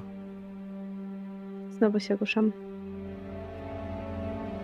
Jak było dobrze przez dłuższy czas, to oczywiście teraz musi nie być, ale spróbujmy, spróbujmy. Jest to istota skrzywdzona, więc staje pewniej, prostuje się nieco z miłości. Podchodzę do owego pudełka, które wydaje ten dziwny dźwięk. Przyglądam mu się, ale nieco inaczej. Obecnie wydaje się być one skrzywdzone i w jakiś sposób wypaczone. Być może nosi ślady czegoś, co wydarzyło się w przeszłości. Być może są to jakieś urojenia spowodowane tym, że jesteśmy tutaj po prostu, że jestem tu sama. Podnoszę delikatnie przedmiot z Poczekaj. ziemi. Zanim go podniesiesz, to jak zbliżasz do niego rękę, to Mhm. on wydaje z siebie coraz wyższy dźwięk.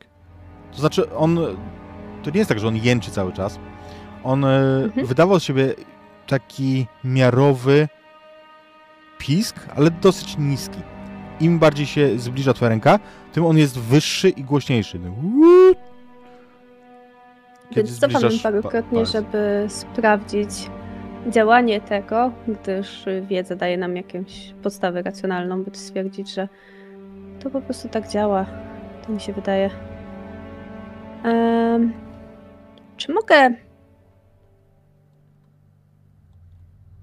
zadbać w jakiś.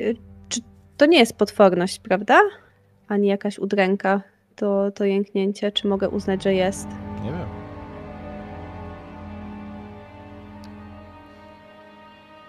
Więc sam sobie przedmiot chciałabym zbadać w takim razie, bo jeszcze nie jestem pewna. Teraz wydaje mi się, że to po prostu swego rodzaju działanie. Być może coś poruszyło się i, i nam się przewidziało.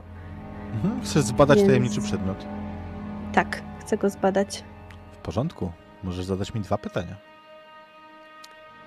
Jakie wspomnienia przywołuje ten przedmiot? On przywołuje wesele, podczas którego głośno grała muzyka, podczas którego Sinobrody śpiewał i tańczył ze swoją młodą żoną. Mhm. I do kogo należy ten przedmiot? Obecnie należy do niego. Ale dorzucę jeszcze wam za darmo, że wcześniej należał do tej żony.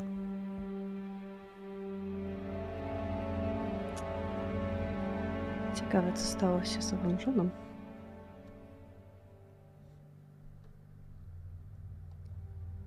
Rozglądam się po tym pokoju i te wszystkie instrumenty, które są tutaj, te kartki, na których były nuty.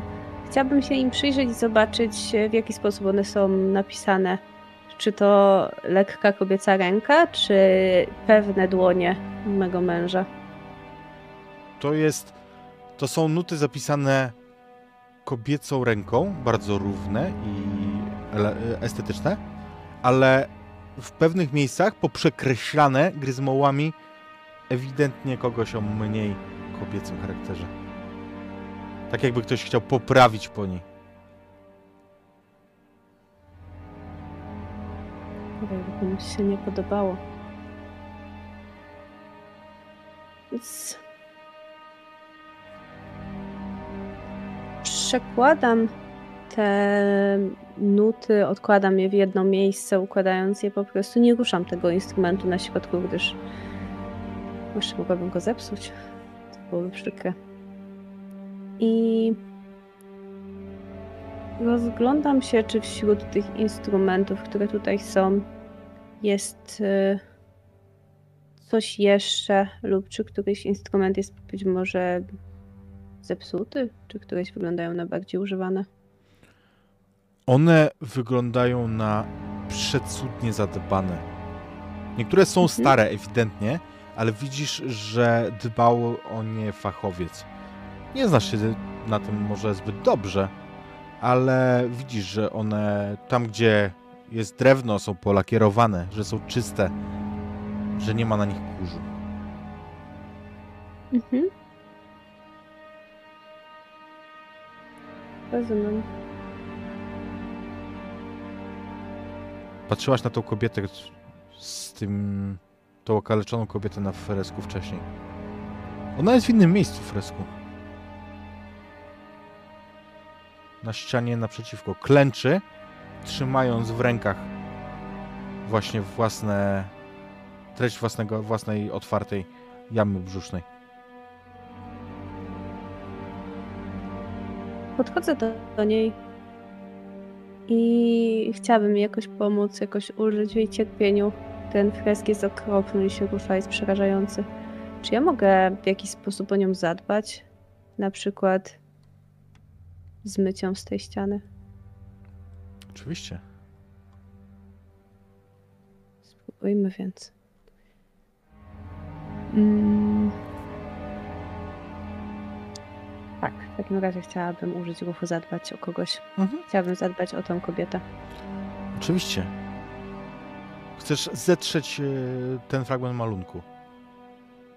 Y, Na pewno, jeżeli chodzi o te jej jelita, Mhm. to, to zacznijmy od tego, że chcę go po prostu zetrzeć.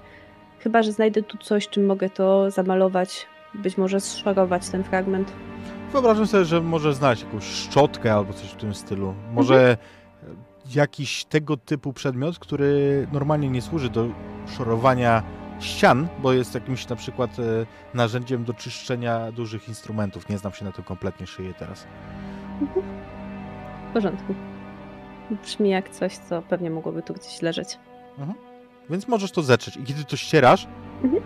to widzisz, jak na jej twarzy, na tym fresku, wraca spokój. Jak ona, wiesz, była ewidentnie taka roztrzęsiona i, i w panice, tak wraca na tę twarz spokój, kiedy ścierasz. Ale za sobą słyszysz nieprzyjemny, miękki dźwięk. Chlupot, plaśnięcie.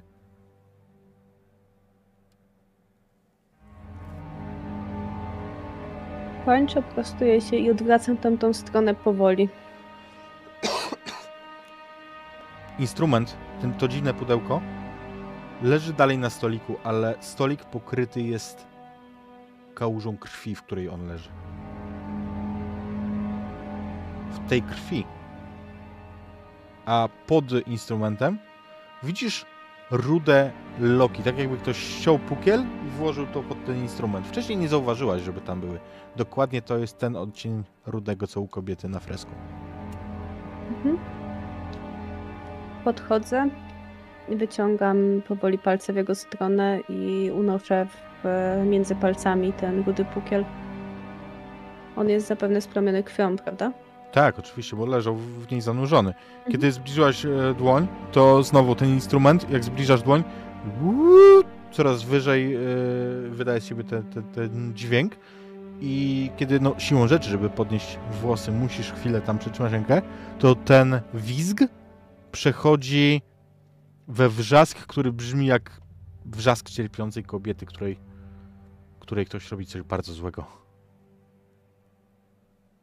Staram się zrobić to szybko w takim razie. Przyspieszam swój ruch i chcę tylko wyrwać ten kosmyk, żeby skrócić go jak najszybciej.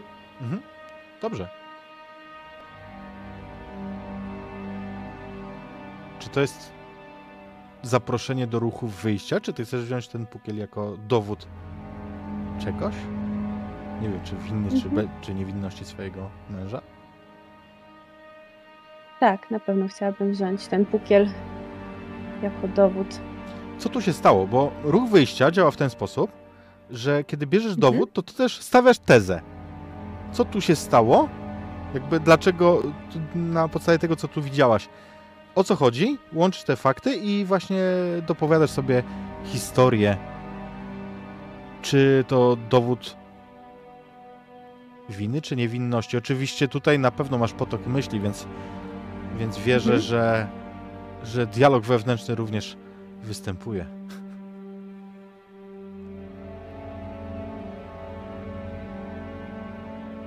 E, To ja z dialogu wewnętrznego mogę podpowiedzieć. e, Ta pierwsza myśl, którą miała wiedźma, kiedy podchodziła do fresku, była taka, że to jest kobieta, która może wcale nie została jego żoną. Może to jest jakaś uzurpatorka. Może, może ona chciała. Może ona chciała być jego żoną, ale nie zasłużyła na ten przywilej. I może to, że teraz e, pokazuje się jako taka skrzywdzona i skrwawiona, to to przecież wcale nie jest to, co Sinobrody jej zrobił. Myślę, że ja myślę- może... Proszę. A ja myślę, że to jest tak, że jeszcze nie poznałyśmy się ze służbą i może nie każdy nas tutaj lubi, może ktoś nam chciał spłatać jakiegoś głupiego i makabrycznego figla, może w ten sposób, w ten chory sposób witają nową panią tego domu. Nie trzeba się tym aż tak bardzo przejmować, choć to brzmi i wygląda strasznie. To, to musi być jakiś groteskowy performance. Wygląda na to, że kobiecie tak czy siak stała się krzywda i że była w sukni ślubnej, więc czyjąś żoną była. Może niekoniecznie Sinobrodego, może była powiązana z jakimiś muzykami, a może na pewno nawet jeżeli, jeżeli była jego żoną, to przecież wygląda na to, że coś stało jej się na polowaniu. Wypadki się zdarzają. Przecież to mógł być wypadek, prawda? A więc to jest Wszystkie te obrazy tutaj wskazują na wypadek. To jest więc dowód wierności, jak rozumiem. Teoria wiedźmy mogła wskazywać teoretycznie na jakąś zemstę, powiedzmy, albo okrucieństwo sin- sinobrodego, ale okrucieństwo w stronę kogoś, kto nie jest nami, w związku z tym nadal bliżej wierności. Dobrze. Więc Jedności, matko, więc- jako że ty trzymasz obrączkę, to zaznacz proszę token wierności i dopisz to, co macie. Mhm. Chowasz ten pukiel czerwonych włosów. Czerwonych dlatego, że takimi one były za życia, ale czerwonych też, bo unurzanych w krwi. Akurat z tej strony, gdzie ona krzepnie, to stają się brunatne coraz szybciej. Mhm. Chowam go w takim razie i zmierzam do wyjścia. Oddając, bo dobrowolnie mogę oddać obrączkę, prawda? Tak. Ruszaj dalej, dziewico. Być może inny klucz y, będzie zawierał nieco weselsze miejsce. I teraz, żebyście wiedziały, teraz yy, działa to w ten sposób, że jako, że matka przekazała obrączkę dobrowolnie, to do momentu następnego takiego przekazania, gdyby stało się tak, że wszystkie dostajecie traumę, to matka jest przed tym chroniona. Dobrze.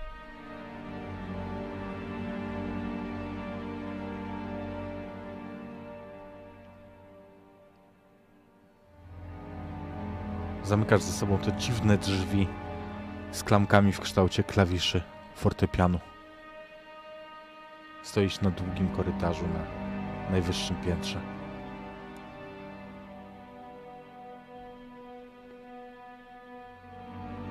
Rozglądam się niepewnie, mrużąc oczy, tak jakbym chciała dostrzec coś, co jest zupełnie po drugim, na drugim końcu tego korytarza, ale moja dłoń bezwiednie wędruje do, do tego pęku kluczy i podnoszę go na wysokość wzroku, żeby znaleźć kolejny klucz, który może nie jest aż tak ciekawy jak ten pierwszy, ale zdaje mi się, że teraz potrzebuję odrobiny takiej normalności i szansy, że, że ten klucz będzie prowadził do jakiegoś takiego całkiem niewinnego pomieszczenia, więc szukam takiego najprostszego, choć z wyglądu mogącego sugerować, że ktoś go wykonał precyzyjnie, pieczołowicie, ręcznie, ale jest na pewno cienki, na pewno prosty, większy od tego, który, który widzieliśmy, widziałyśmy poprzednio. Bez żadnych fikuśnych chyba wzorów, przynajmniej tak wygląda na pierwszy rzut oka. Jest chyba miedziany. Obracam go w dłoniach, stwierdzając, że pasuje idealnie, bo nie jest ani za duży, ani za mały. Prosty, męski klucz. Jak myślisz, on wybrałaś ten, bo takich jest też kilka. To jest ten, który prowadzi do jadalni, a może do tych pomieszczeń wypoczynkowych, jak sala myśliwska, palarnia albo pokój szermierczy czy, czy galeria. W związku z tym, że wstrząsnęło mną zaintrygowało to, co było w tamtym pokoju, to mam nadzieję, że to będzie klucz do sali myśliwskiej albo do sali szermierczej, ale o tym się dopiero przekonamy. Mhm. Dobrze, więc do tych drzwi nie jest wcale tak daleko. Na obudowie to są jasne drewniane drzwi, gdzie wyraźnie widać deski. One nie są tak zamalowane, żeby nie było widać faktury drewna, tylko one są tak zabejcowane, że wyraźnie ją widać. Widzisz scenę, gdzie na dwóch skrzydłach tych drzwi walczą szczepione porożem dwa samce jelenia. Więc wygląda na to, że to jest sala myśliwska. I kiedy przekręcasz ten klucz, to drzwi się otwierają, a te dwa jelenie rozczepiają się na chwilę w tym swoim wiecznym pojedynku. I faktycznie to jest sala myśliwska. Zresztą zdaje się to być bardzo przyjemnie, bo w kominku trzaska ogień. Jest tu ciepło.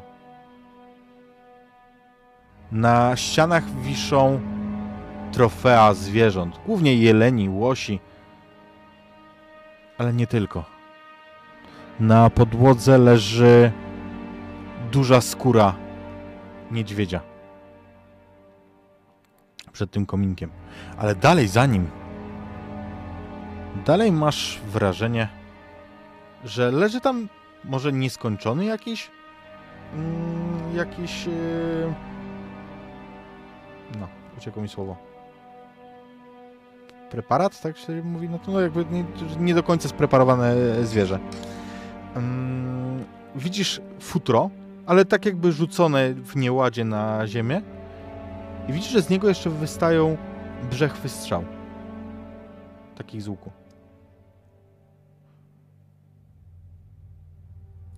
Tak, to jest coś, co ewidentnie od razu przyciągnęło mój wzrok, choć ten płonący kominek zachęcał do tego, żeby podejść i ogrzać dłonie przy nim, bo zrobiło mi się coś chłodno i automatycznie poszłam w tamtą stronę, ale Mhm. kiedy zobaczyłam, wyciągając ręce, I tu uwaga, bo tu jest już coś, na co zwrócisz uwagę.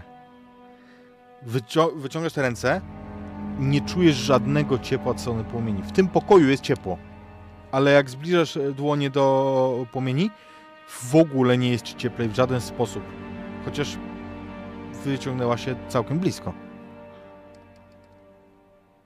to jest dziwne i myślę, że w tym momencie z taką dziecięcą ciekawością, skoro nie jest mi ciepło, to ja postaram się trochę jak e, niedoświadczony iluzjonista, który się uczy sztuczki, obniżyć tą rękę coraz niżej, niżej i jeżeli nie czuję ciepła, gorąca, które parzy, to ja wręcz postaram się wsadzić tą rękę w płomienie, żeby dowiedzieć się, dlaczego tak jest, jak to działa, czemu nie jest mi ciepło, gorąco. I płomienie w ogóle cię nie parzą. Mają dziwny kolor, teraz to widzisz, że nie jest taki typowy dla ognia. On jest niebieskawy i, i chłodny. Ale też kiedy wkładasz tam rękę, to słyszysz za gdzieś y, po lewej stronie od swojej głowy westchnienie. Odwracam się szybko w tamtym kierunku. Ze ściany spoglądają na ciebie spreparowane głowy jeleni, poroża. Czujesz zresztą zapach tego preparatu, którego się używa w taksydermii. W ogóle czuję się nieswojo, bo żal mi tych zwierząt. Zwierzęta jak zabijają, to robią to dlatego, że są głodne, a nie z okrucieństwa, a te tutaj są po prostu trofami. Przypatruję się uważnie i dociera do mnie, że już sama nie wiem, co jest dziwniejsze. Ten dźwięk, ta głowa, która w jakiś sposób daje się mnie obserwować, i gdzieś tam ten mój wewnętrzny głos woła pomocy wiedźmy, bo ona bardziej się zna na takich sztuczkach. Czy ty wiesz, dlaczego tak się może dziać? Ten, ten ogień to nie jest zwykły ogień.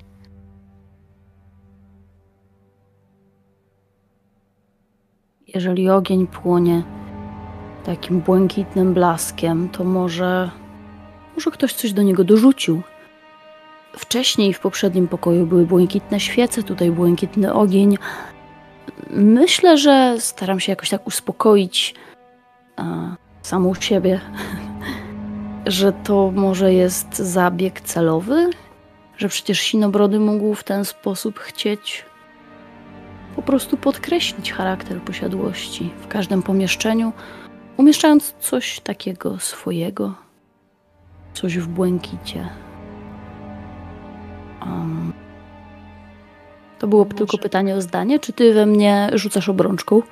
Nie, nie rzucam jeszcze obrączką, nie, ale to było pytanie, to był dialog wewnętrzny po prostu. Dialog E, wewnętrzny. tak. E, I ja bym chciała zdecydowanie tutaj, e, tutaj użyć ruchu zbadaj tajemniczy przedmiot. E, Czy tutaj trochę już płomień, jakby to, co, to, co wiedźma powiedziała, to, co ja sama zaczęłam sobie perorować we własnej głowie, gdzieś tam mnie uspokoiło, ale ta jeszcze nie do końca sprawiona skóra z wystającymi bełtami zdecydowanie przyciąga mi wzrok i to jest coś, co chciałabym zbadać jako przedmiot. Mhm, oczywiście.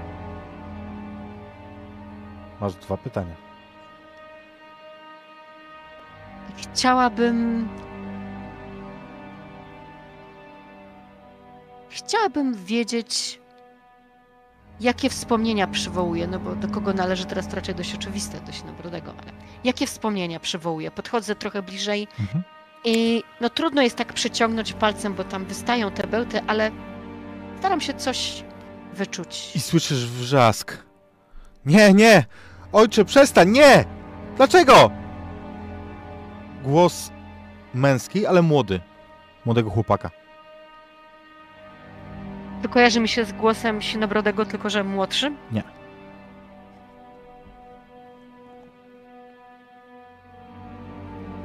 To jest jedno pytanie, a drugie.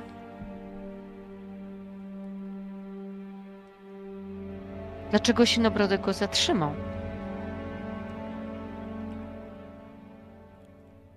Ewidentnie on jest niedokończoną sprawą Sinowrodego. Że widzisz, że to jest coś, nad czym. No, to nie jest ukończona praca. On na pewno jeszcze zamierza nad tym pracować w jakiś sposób. Ja słyszałam tylko głos, nie widziałam żadnego ruchu postaci, tylko słyszałam ten głos Tak, krzyczący. tak. I ten krzyk dobiegał. Z jakiego kierunku? Od strony tego, tak tego czegoś, tego, tego, tej nieregularnej, dziwnej sterty futra. Mhm. A w ogóle podchodzę bliżej, jeżeli to możliwe, i chcę popatrzeć, jak, z jakim futrem w ogóle mi się kojarzy to zwierzę, czy z niedźwiedziem, czy Mhm. z wilkiem. Niedźwiedzia. Jest, y, Mm. wiesz, sz, sztywne włosie brązowe i kiedy przyglądasz się, to ono się rusza. Cały preparat drgnął. I stopniowo na twoich oczach podnosi się. Tak jakby ta sterta przestała być stertą, a coś pod nią, coś co jest nakryte, prostowało się. Prostowało się do wzrostu, który przewyższa twój. No, Od- to ja myślę, że to jest moment, że ja będę drżała ze strachu. Drżyj? Jaka jest twoja decyzja? Czy drżysz wybierając jeden jeden skutek i przekazujesz obrączkę, czy nie przekazujesz i masz dwa? Mhm. E, Ja przekażę obrączkę. Przekażę obrączkę, więc wybiorę. Wybiorę jeden. E, I tu by pasowało. No, niedźwiedź ma szpony, więc niech żona znajduje się w szponach tego czegoś. Mhm. Dobrze, e, a czego się boisz, że się stanie? Właśnie tego, że, że ta istota cię złapie i rozszarpie? Tak, myślę, że to jest moja pierwsza myśl. Wiesz, co jest gorsze? Że to nie jest istota. To nie jest potwór. To jest człowiek. To jest jeszcze gorsze. Komu przekazujesz obrączkę? Wiedźmie. I słuchaj, em, wybierasz, że żona znajduje się w szponach tego czegoś, więc Wiedźmo, ty zaczniesz w momencie, kiedy, kiedy ten chłopak patrzy w twoją stronę. Musi mieć Mhm. 15 lat, 14 może. Widzisz, że to futro podziurawione strzałami jest przyszyte nimi do jego pleców, tak jakby on miał je na sobie, był okryty, kiedy trafiły go te strzały. Uśmiecha się do ciebie Mhm. Zaciekawiony, a ty słyszysz od strony od strony tego ognia głos. Czego stoisz? Bierz ją! Kobiecy, warkliwy głos. I on wystrzeliwuje w twoją stronę. Wystrzeliwuje rękoma do twojej szyi. Co robisz? Dobrze, super. Świetnie. Daj mi sekundę i sobie tylko spojrzę y, na talent mój. Trolololo, Oj. Myślę, że to nie jest dobra muzyka, damy trochę bardziej żywo. Mm, dobra, ja wziąłem ten, który jest trochę bardziej bierny. On się rzuca w moją stronę.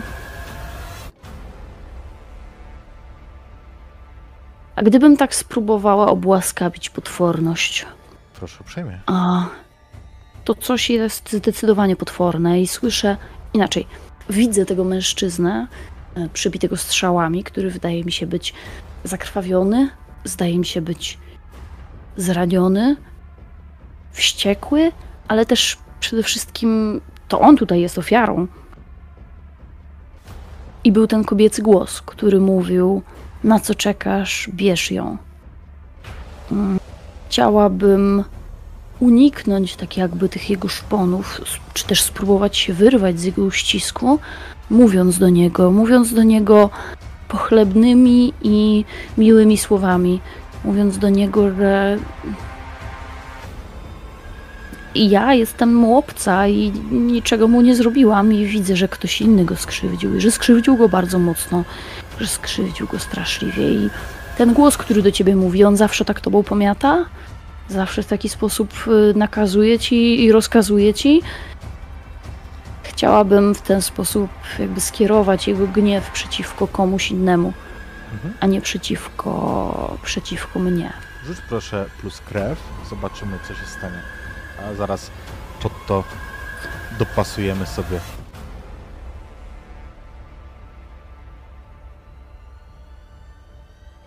Dziesięć. Rzuciło, rzuciło się. Rzuciło, U, masz bo ja mam plusy do krwi. Fantastycznie, więc, więc możesz wywrzeć wpływ i to nawet bez tego dodatkowego kosztu. Mhm. Więc czujesz E. już, czujesz jak jego dłonie o wydłużonych paznokciach, to nie są pazury, to są po prostu długo nieobcinane paznokcie, Mhm. złapały cię za gardło, jak zacisnęły się, ale ty do Mhm. niego co cały czas mówisz, tym swoim właśnie doświadczonym głosem, który nie dał się porwać. I co chcesz zrobić? Co Mhm. chcesz, bo czujesz jak to słabnie ten nacisk, ale gdzie chcesz przekierować tak, tę agresję? Jakbym była częścią historii, której nie znam, w związku z tym chcę przekierować tę agresję na jedyny inny głos, który usłyszałam. Tam był jakiś kobiecy głos. Mhm. On dochodził od strony tego płomienia, tak? Tak. Ja chcę, żeby on tam poszedł, bo to ten głos próbuje go skrzywdzić i to jest to, co ja mu mówię. Mówię mu, nie znasz mnie, a ja nie znam ciebie, ja nie życzę ci źle. To ona, to ona życzy ci źle. Zobacz, w jakim jesteś stanie. Ona zamiast zadbać o ciebie, wysyła cię jeszcze po to, żebyś załatwiał jej sprawunki. To nie ja, to ona. Zdradziłaś mnie, matko! Krzyczy i on rusza w stronę tego ognia. Zanim on w niego wbiegnie, zobaczycie, zobaczysz, żono, nie mogę się przyzwyczaić, że mówię do ciebie w liczbie pojedynczej. E, w tym ogniu ponad powierzchnią, w powietrzu lewituje ludzka czaszka. On rusza w jej stronę, tak żeby ją dopaść.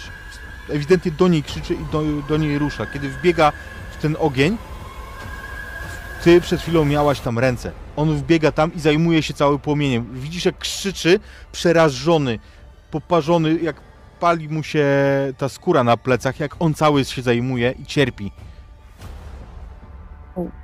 A po chwili znika razem z ogniem. A w tym palenisku zostaje tylko ludzka czaszka. Kobieca sądzę po rozmiarze.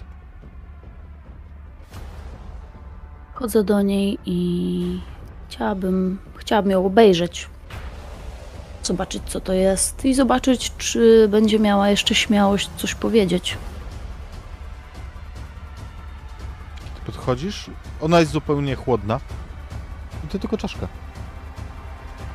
Kiedy przyglądasz się, widzisz w niej nad oczodołem zagłębienie, które świadczy o tym, że ona chyba, chyba została potężnie za życie tu uderzona, że tu po prostu było wgniecenie w łuku brwiowym. Hmm. Myślę, że tutaj było bardzo wiele skrzywdzonych osób. Znów pojawia się ten motyw polowania, znów pojawia się kwestia tego. Ktoś kogoś skrzywdził, ale kto i kogo? Czy została uderzona e, czyjąś ręką, ciężkim narzędziem, czy została Nie ręką. końskim kopytem? Na pewno nie ręką, Końskim. czymś, czymś wąskim.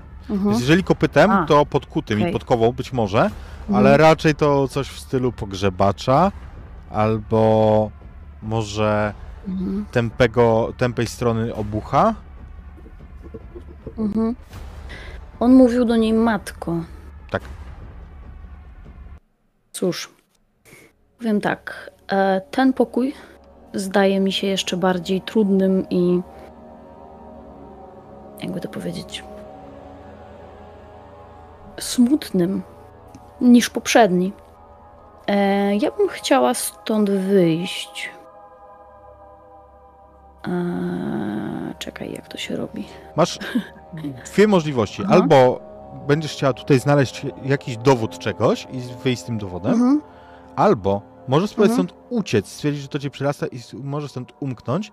Ja Mhm. wtedy podam swój koszt. To Znaczy, znaczy, ja myślę, że to nie jest. Mhm. y, d- d- dopowiem, bo to O. też jakby na zasadzie, że uczymy się gry. Em, y, nigdy nie da się uciec bezkosztowo. To znaczy, przeważnie to jest tak, że no, dopuszcza się do jakiegoś bestialstwa albo skurwysyństwa w tym pokoju, które krzywdzi kogoś, kto nie jest tobą. Mhm. Mm, Ja myślę, że to nie jest moment na ucieczkę, bo udało się, moim zdaniem przynajmniej, opanować to, co zaszło tutaj w tym pokoju. E, Ale wiedźma nie jest ciekawa dalszej części tej historii, tylko i wyłącznie dlatego, że ma takie poczucie, że ta historia jej nie dotyczy. Może to jest zupełnie nieprawdziwe poczucie, ale.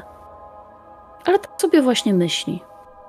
Mm, I chciałabym zaproponować prawdę o pokoju. I dla mnie, przynajmniej, są tutaj tylko i wyłącznie dowody, e, dowody na niewinność mojego męża, a więc, a więc moment na to, żeby żona pozostała mu wierna. Nie ma tutaj niczego, co by świadczyło o tym, że to on kogoś skrzywdził, choć może nie jest to najbardziej eleganckie trzymać tego rodzaju, nazwijmy to pamiątki, E, ale dotąd nie było tutaj żony, kobiety, która mogłaby się tym pokojem zająć. Więc nie wiem, jak mój dialog wewnętrzny i jak pozostałe, e, pozostałe części, co o tym sądzą. Też jeszcze dorzucę jedną rzecz, której nie zrobiliśmy w poprzednim pokoju, że warto Mhm. jest postawić tezę tego, co tu się stało. To znaczy jakby spróbować na swój użytek, na użytek żony w głowie, zbudować jakąś narrację na temat tego, co tu właściwie, co to jest, Mhm. co to za chłopak, co to za czaszka, o co tu chodziło. Moja narracja byłaby tylko i wyłącznie taka, że em, to byli jacyś ludzie zaangażowani w polowanie. Że może chłopak był na tym polowaniu, że może nastąpił jakiś straszny wypadek. Może to, było jego, może to była jego matka. Może tu nie było. mm, Cóż, może mąż nie zadbał wystarczająco dobrze o ich bezpieczeństwo, ale nie widzę tutaj żadnych wskazówek co do tego, że miał kogoś skrzywdzić. Więc dla mnie to jest dziwny wypadek i jakaś rodzinna kłótnia na polowaniu.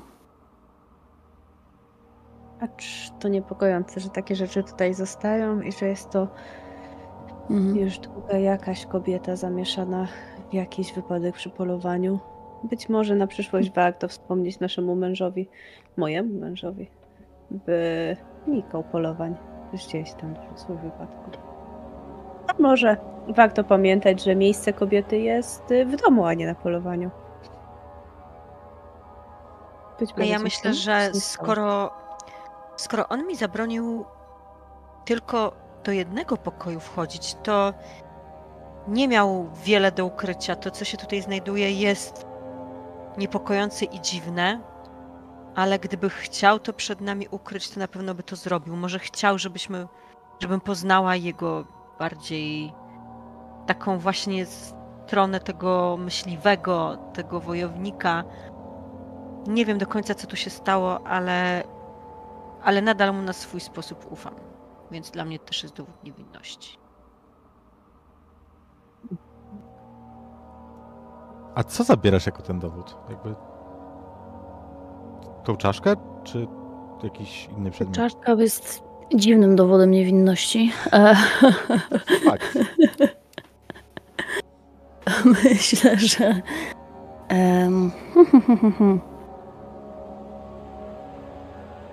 Myślę, że e, rozmawialiśmy o tym, że to jest jakiś. em, Jejku, nie chcę powiedzieć, że, że była to jakaś taka kupa futra i, i skór i tak dalej.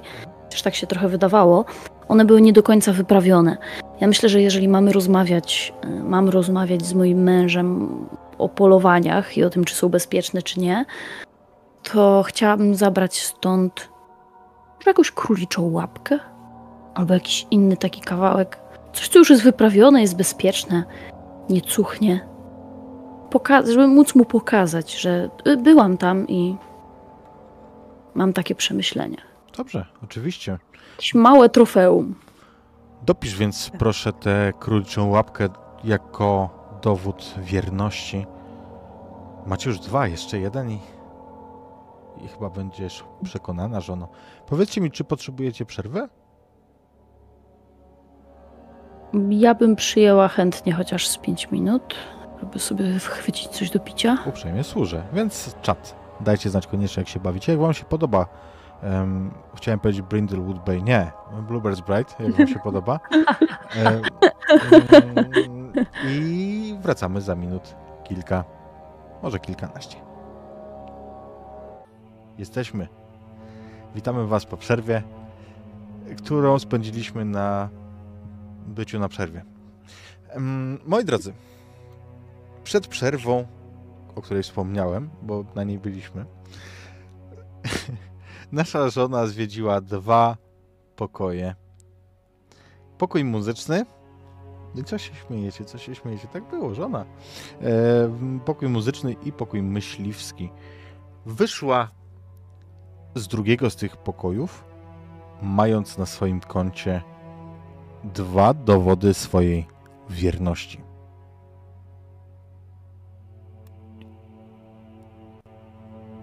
Gdzieś w głębi domu, ale nie w tym korytarzu, na którym jesteś, słychać jakieś służące, które się przykomarzają. Słyszę, słychać gdzieś tam daleko głos. Jakąś kłótnię, ale nie taką mocno agresywną, na zasadzie sprzeczki bardziej niż kłótni. A ty Czy ja dobrze pamiętam, że ja mam teraz obrączkę? Tak? Dobra. Tak, bo ty się, ty Tak, się bo tam ja wychodziłam, z niedźwiedziem, mhm. który okazał się być prawdziwym chłopcem. Tak, to. Dobrze. E, jeżeli słychać jakąś sprzeczkę, ja myślę, że ja od tej sprzeczki będę chciała się odsunąć jak najbardziej. E, To nie będzie trudne, bo ona jest w zupełnie innym skrzydle Mhm. domu. jest tak, że trochę czuję się winna, może niesłusznie, ale jednakże tak myszkuję po domu. A z drugiej strony dał mi pęk kluczy i powiedział, że mogę wybierać. Tak, mogę wybierać. I myślę, że chciałabym teraz przekazać obrączkę matce, tak żeby to matka opisała e, klucz kolejny. W porządku. A ty pamiętaj, że do momentu kolejnego przekazania masz plot armor, Mhm. jeżeli chodzi o, o traumy dla wszystkich. Mhm. W porządku.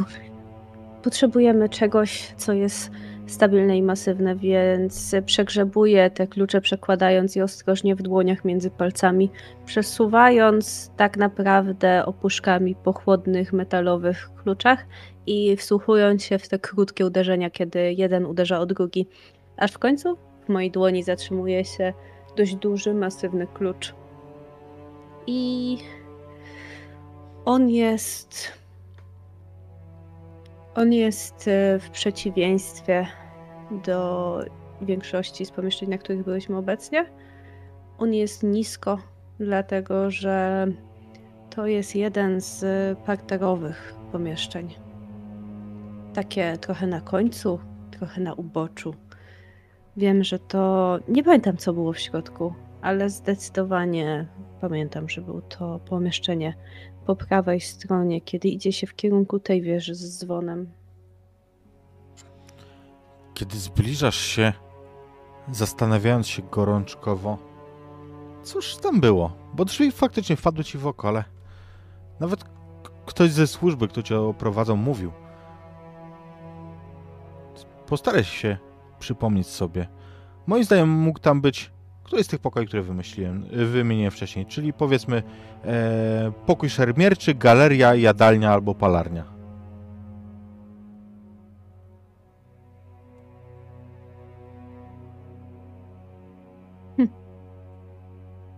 Na dole może jadalnia. Może jadalnia. Może to było to. No dobrze, zobaczmy więc. Więc to prawdopodobnie będzie jadalnia, tak. Sprawdzam więc, czy to będzie to.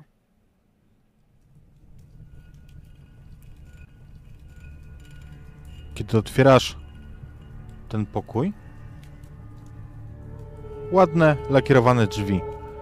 Kiedy je otwierasz kluczem, to słyszysz, jak szkła pobrzękują na meblach. Bo tak, jak najbardziej jest tutaj duży stół, na którym jest zresztą zastawiony posiłek. Obfity posiłek.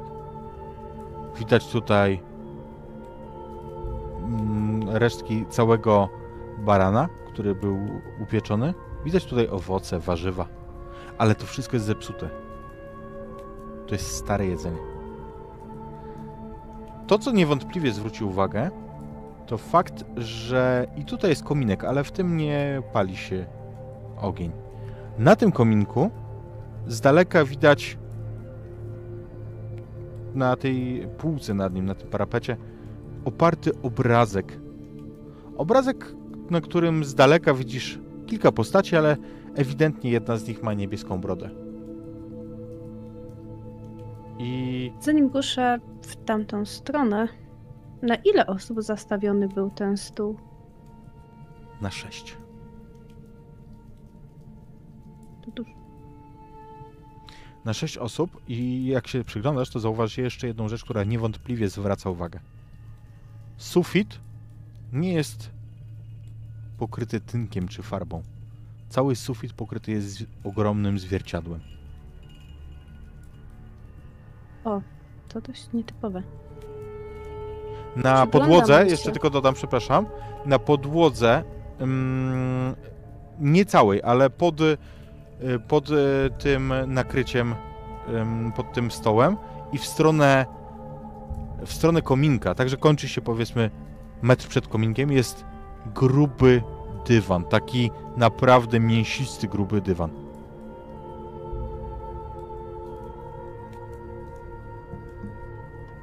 Przechodzę po nim miękko, zagłębiając się w ten gruby dywan, spoglądając w górę i oglądając to pomieszczenie ze strony zwierciadła, ale idę w stronę tego obrazka, który jest na kominku. To zaraz sprawdzimy, czy idziesz dalej, bo kiedy spoglądasz na lustro, to widzisz, że wokół tego stołu siedzi kilka osób. Zatrzymuję się więc. Jakich? Kiedy patrzysz, widzisz tam pięć kobiet ubranych w suknie ślubne. Widzisz, że te kobiety ucztują, jedzą to obrzydlistwo. Chociaż jeżeli spojrzysz, to ono się tu w żaden sposób nie porusza. One jedzą, ale te kobiety, one ewidentnie są martwe. Widzisz to, że ich ciała są o niezdrowym, sinym kolorze, że wokół nich unoszą się roje owadów. Przytrzymuję się jednego z krzeseł, zataczając się delikatnie. Myślę, że drżę ze strachu. Tylko zapytam, e, odrywasz wzrok od tego lustra, spoglądasz e, kontrolnie jakby bezpośrednio, czy, czy patrzysz cały czas w lustro? E... Patrzę cały czas w lustro. Myślę, że nie odrywam wzroku. W porządku. Drżysz ze strachu. Mhm. Jaka jest tego konsekwencja? I ile ich jest? Najbardziej. Zobaczmy. Zacznijmy od tego, że najbardziej czego się boję, może od początku. Najbardziej boję się tego, że y, kiedy spojrzę na siebie w tym odbiciu, ja również będę martwa. Jest coś gorszego. Jest jedna rzecz gorsza od bycia martwym, a tą rzeczą jest umieranie. I kiedy spoglądasz po jakimkolwiek odwróceniu wzroku od e, tych postaci, na, które się odbijają, to zobaczysz, jak spojrzysz na nie znowu, że one są jak gdyby wszystkie o jeden krok bliżej ciebie. Tak jakby przesunęły się, każda z nich o jeden krok, tak żeby zbliżyć się do ciebie, kiedy odwróciłaś wzrok od lustra. I myślę, że to zdecydowanie do mnie przemawia w jakiś sposób, uświadamia mi, że tutaj stało się coś naprawdę złego i że to nie jest zbieg okoliczności, że tyle kobiet jest y, martwych i w sukniach ślubnych. Więc y, to mówi do mnie i zaznaczę sobie traumę.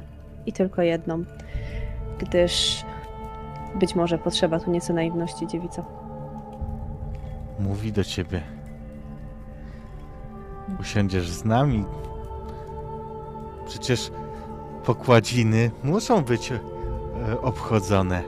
Za chwilę się tobą zajmiemy. Słyszysz głosy, które sobie dopowiadają, głosy kobiet. A ty przekazujesz obrączkę komu? Przepraszam jeszcze raz. Dziewicy. Więc dziewico, co dalej? Słysząc te głosy, oczywiście, że się boję, ale próbuję. Próbuję obłaskawić tę potworność, bo te martwe kobiety są swego rodzaju potwornością.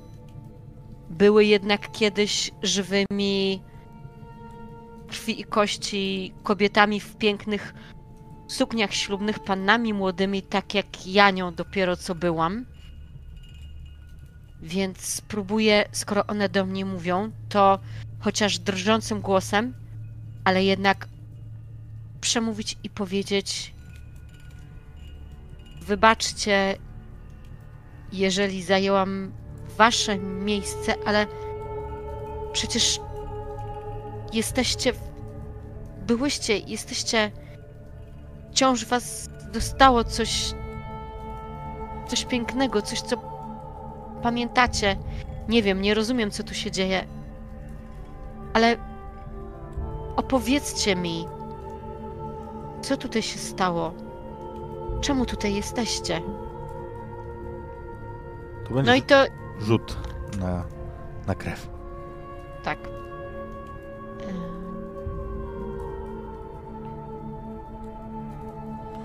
To jest częściowy sukces. To znaczy, że potworność zmieni swoje zamiary, jeżeli ty weźmiesz w nich udział, jeżeli się przyłączysz. I myślę, że wygląda to w ten sposób, że kiedy patrzysz na te odbicia, to te martwe panny młode, one zdecydowanie zamierzały się do ciebie dostać, żeby, on, żeby ciebie porwać, żeby, tak jak zapowiedziały, przeprowadzić pokładziny, przygotować cię do nich. Ale jeżeli weźmiesz udział wraz z nimi w gnębieniu jednej z nich, jeżeli te agresje przekierujecie może bardziej bestialsko na jedną z nich, to one zgodzą się, żebyś to nie ty była ofiarą.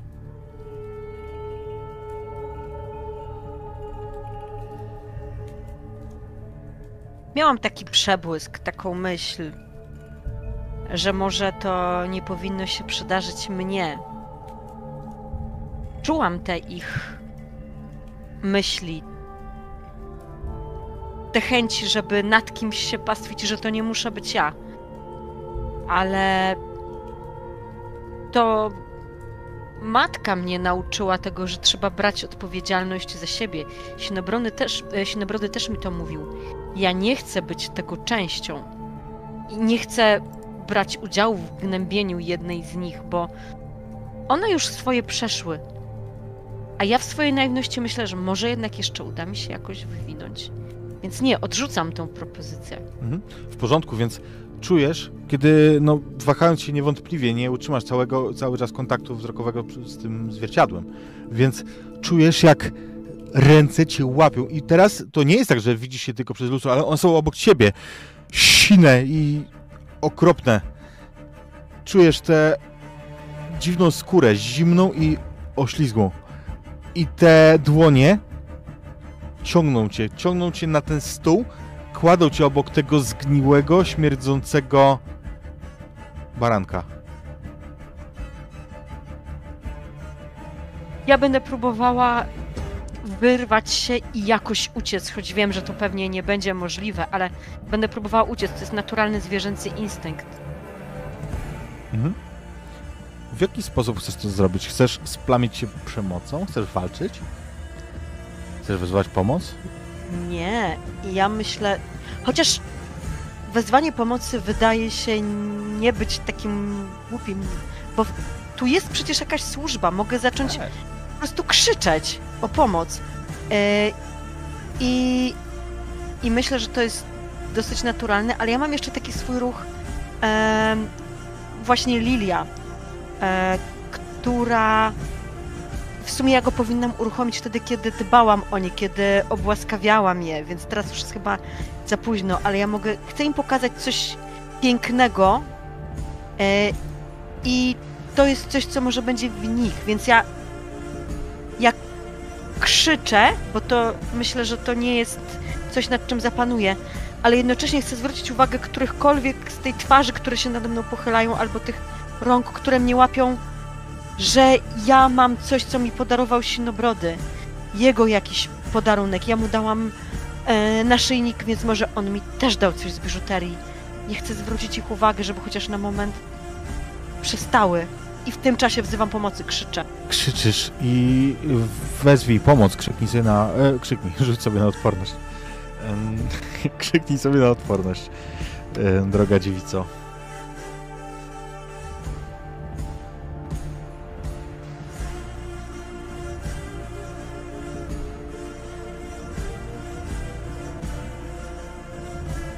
Nie mogę rzucić, więc rzucę po prostu, że tak powiem, ręcznie. Tak, śmiało. E, szóstką. E, nie, to jest dziesiątką, prawda? To jest 2d6. E, 2d6 już. 4, to jest porażka. O, Więc krzyczysz, wrzeszczysz, ale być może przez to kłótnie służące nie słyszą ciebie. One tam się przekomarzały, były jak gąski skupione na swoich sprawach. I w tym momencie te martwe dłonie kobiet, widzisz kolejne twarze nad sobą, uśmiechnięte w groteskowych uśmiechach. One zrywają z ciebie twoją piękną suknię. One zrywają tę broszę, którą im chciałaś pokazać i przy tym zerwaniu broszy czujesz, jak e, ranią cię. Zapięciem, e, zapięciem broszy zostajecie wszystkie zranione i poproszę o zapisanie sobie jednej traumy każda.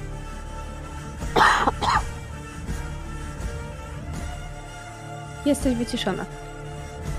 ktoś był chroniony, matka chyba była chroniona. Jeszcze. Matka nie była chroniona na pewno, Nie? bo ona się bała. Wiedźma chyba była chroniona, y, bo, bo nie było od tego czasu dobrowolnego Tak, ale. A to jest do następnego dobrowolnego, czy do następnego mojego? Mm, przekaż obrączkę. Czy w ogóle do następnego? Już Bo ja przekazywałam matce, a matka później e, poprzez ruch do oddała czasu, dziewicy. gdy przekaże ją ona dalej. Nie jest napisane, że dobrowolnie, więc, y, więc nie. Więc To nie, odpada. to już nie mam. Mhm. Więc zaznaczcie sobie jedną ranę, bo po prostu tu żona jest ranna. Czujecie, czujesz, jak twoje ciało rozrywają te paznokcie. Jeżeli spojrzysz, to widzisz, że one są sine i takie połamane na końcu, że jeszcze tworzą paskudnie jątrzącą się niewątpliwie w przyszłości ranę, jeżeli, jeżeli w ogóle jeszcze będzie miało coś się jątrzyć. Co robisz?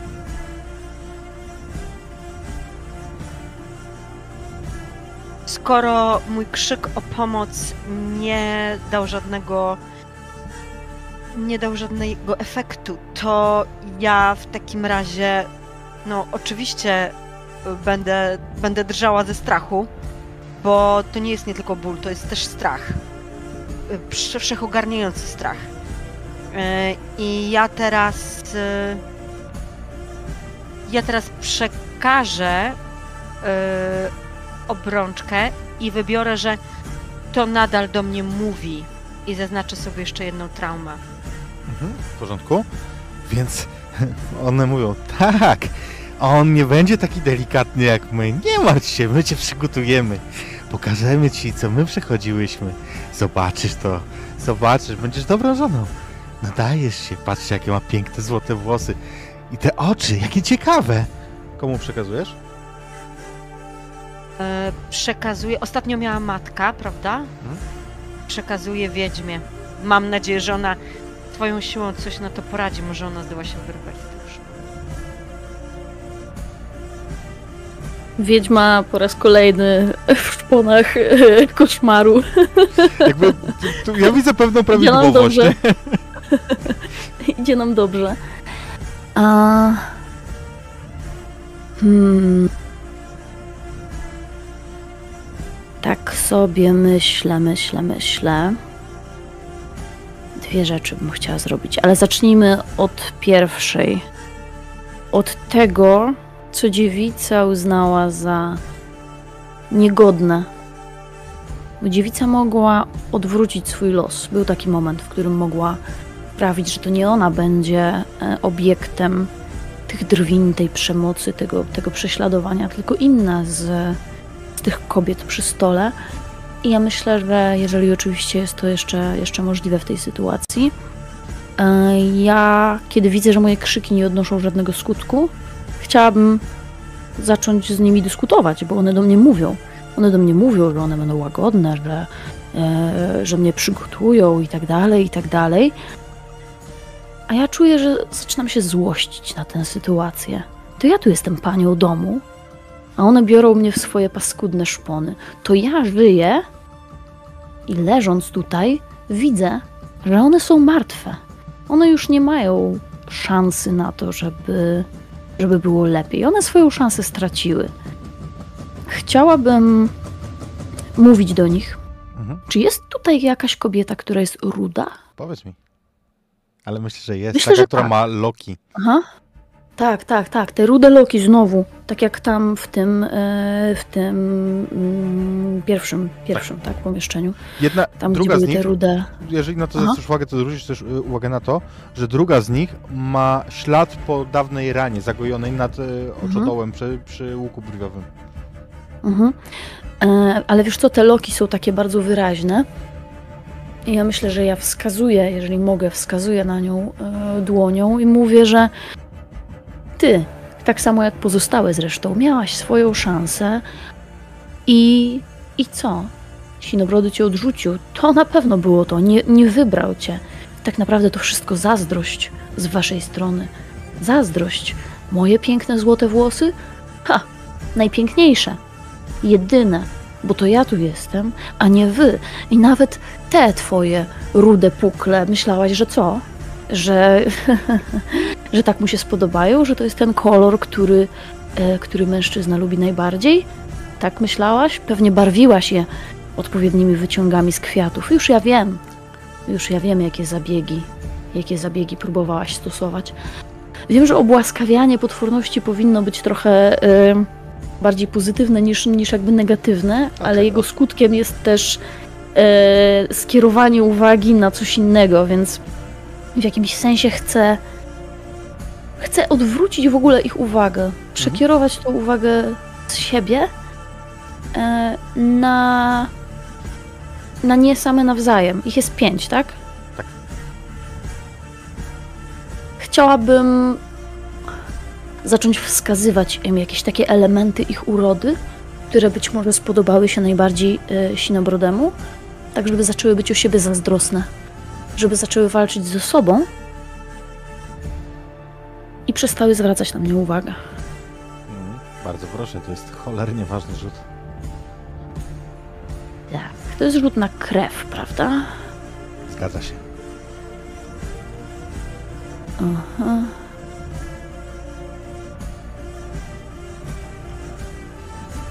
Nieźle, Osiem. nieźle. Mhm. Bo to znaczy, że to się uda, jeżeli weźmiesz w tym udział i zbrukasz się również tą przemocą. Ja myślę, że akurat wiedźma nie ma z tym żadnego problemu. Wręcz e, jest to coś, co zakładała od początku. Ja myślę, że to będzie pierwszy ruch, że kiedy słowa zaczynają być coraz bardziej brutalne, kiedy ta dyskusja staje się coraz bardziej zażarta, kiedy poszczególne kobiety też dołączają swoje głosy. Jedna mówi: No tak, no tak, e, te twoje piękne oczy to jest na pewno to, na co, na co zwrócił wtedy uwagę. A ty, ty, o, miałaś takie piękne, piękne ciało, te kształty, jakby zaczynają tak między sobą em, wymieniać coraz bardziej złośliwe, też kąśliwe uwagi o tym, co z kolei tamta miała brzydkiego, co z kolei miała niefajnego, to jak była źle ubrana, a tamto jak miała y, y, coś koślawego, coś, co na pewno mu się nie podobało. Ja myślę, że ja jestem pierwszą osobą, która wyciąga rękę w stronę tej dziewczyny o rudych włosach i tak jak tamten pukiel zakrwawiony, y, który już przecież dzisiaj miałam, miałam w rękach, sięgam do jej włosów i tak jakby pociągam za jedno pasmo taką, z taką złością i mówię i co? Myślałaś, że poleci na te twoje rude włosy? A teraz ty jesteś tutaj martwa, a ja jestem tutaj żywa. Nadspodziewanie łatwo wyrywasz te włosy, bo to ciało już tak nie Mhm. trzyma. Zresztą z obrzydliwym mlaśnięciem je wyrywasz. Widzisz, że tam na końcu zostaje kawałek skóry i on jest pokryty jakiegoś rodzaju treściami, ropą. Mhm. Ym, Mm. Niczym przyjemnym. E, one faktycznie, tak jak powiedziałaś, e, zaczynają te agresje. Widzisz, jak jedna drugiej rzuca się do oczu z pazurami. Słyszysz zresztą, jak te palce zagłębiają się w oczodoły. One zaczynają Mhm. walczyć, one zaczynają się kotłować i faktycznie mniej zwracają uwagę na ciebie. Mhm. Chciałabym się stąd wymiksować. E, chciałabym zejść z tego, e, z tego stołu. Chciałabym spróbować okryć się z powrotem, bo one poszarpały trochę moje ubranie, więc chciałabym spróbować się z powrotem okryć. Kiedy to robisz, I chciałabym. Mhm. Kiedy to robisz, widzisz jeszcze jeden ruch w pokoju. Na tym obrazku nad kominkiem, ewidentnie, ten, tym, gdzie widzisz, e, że jedną z postaci jest sinobrody, widzisz, że tam się coś porusza.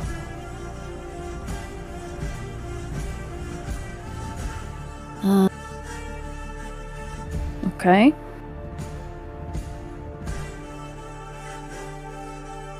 Wiesz co? Czekaj, bo ja sobie spojrzę w moją kartę i w mój ruch. Bo ja mam też taki specjalny ruch, który mnie kusi trochę, jeżeli chodzi o ten pokój. O, Karta nazywa się e, Spalmy jeżeli to. rzucisz okiem na. Słucham? Karta nazywa się Spalmy to. E, no, e, już patrzę. Jeżeli rzucisz okiem na ten, e, na ten ruch, który ma wiedźma, to jest ruch medium, Mhm. który mówi: przelej swoją krew, aby nawiązać kontakt z grozą pokoju. Zaznacz pole traumy, a zarządca podzieli się z tobą szeptami o tym, co się tutaj wydarzyło. Możesz też zadać, e, może też zadać ci jedno lub dwa pytania, a ty mu na nie odpowiesz. I ja tak sobie myślę, czy to by nie było fajne, że kiedy chcę już wyjść z tego pokoju, bo mam już jakiś pomysł co do tego, co tutaj się wydarzyło i jaka jest prawda o tym pokoju, ale nie jestem pewna. Dużo już widziałam. Może to jest moment na to, żeby właśnie próbować poznać, poznać prawdę. Patrzę na ten ruch tam na tym obrazie i chcę przelać swoją krew po to, żeby żeby właśnie dowiedzieć się czegoś więcej, Jak żeby robisz? ten pokój do mnie przemówił. Jak ja to robię? Mm. Myślę, że to trochę będzie paskudne, ale te rude pukle, które ja wyrwałam, one zostały gdzieś tam na tym stole. Jakby to dla mnie było zbyt obrzydliwe, żeby to dłużej trzymać w rękach. Ale ja myślę, że ja będę chciała sięgnąć i z kolei ofiarować temu pokojowi jeden pukiel swoich złotych włosów. Mały, chwytam tutaj gdzieś przy e, karku tyłu głowy, tak żeby nie oszpecić się zbytecznie i z całej siły pociągam za kilka, kilka drobnych włosów. To jest strasznie trudne wyrwać sobie włosy. Ale jeżeli jest ich kilka i jeżeli zrobię to wystarczająco mocno, myślę, że jestem w stanie zrobić sobie małą ranę, z której wysączy się kilka kropli krwi. Myślę, że tak się Wydaje stanie. mi się to być adekwatną ofiarą w takim miejscu. Mogę powiedzieć, że z naturalnego doświadczenia jestem specjalistą w tym temacie, że zrobisz to. I faktycznie, faktycznie zaznacz sobie jedną traumę. I ty, kiedy się przyglądasz temu ruchowi, to zobaczysz, że na nim Mhm. jest sinobrody z kobietą. Z kobietą, której rozpoznasz jedną z tych, które widziałaś nad sobą przed chwilą. Ani tę rudą, ani, ani tę z raną nad y, okiem. Jeszcze inną, ale y, poznajesz ją. Ma kasztanowe, proste włosy. I widzisz, że na tym obrazku Mhm. on jest na niej. Są w tym pomieszczeniu, w tej jadalni, na tym dywanie za tobą. Mm. I oni są w środku aktu. I widzisz, Mhm. że widzisz, że ona jest przez niego przyciskana do podłogi. Jest w tym dużo agresji, dużo, y, dużo Mhm. gwałtowności. Czyli jest trochę tak, że e, choć brzmi to paskudnie, to one miały rację. Mówiąc o tym, że ich szarpanina, to co one robią, jest, jest bardziej łagodne niż to, co jeszcze może mnie spotkać. Jako, że wydałaś, wykonałaś ten ruch, to zobaczysz jeszcze jedną rzecz. Ten dywan, Mhm. jeżeli spojrzysz na niego, pod Mhm. tym stołem, to on jest zaraz za tobą. Widzisz to teraz wyraźnie. On jest przesiąknięty, on jest mokry. I on naturalnie nie był tak ciemnoczerwony. On jest przesiąknięty Mhm. krwią w całości.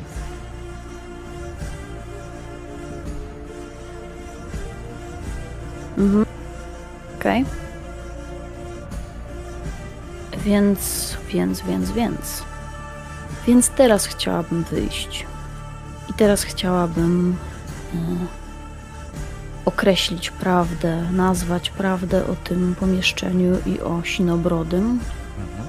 I na pewno będę prowadzić długi dialog wewnętrzny, zanim to zrobię, bo. Bo te sceny i to, co widzę, może podlegać bardzo dużej in- interpretacji. Bo wydaje mi się, że z jednej strony to, co widzę, jest straszne. I to, czego on się dopuścił, te kobiety, one musiały być tutaj wcześniej, przede mną i musiała stać im się krzywda. Ale z drugiej strony cały czas kołacze mi się w głowie ta myśl: ich tu nie ma, a ja jestem. Może one zrobiły coś nie tak. Może z nimi było coś nie tak. Może mój los wcale taki nie musi być. Nie wiem.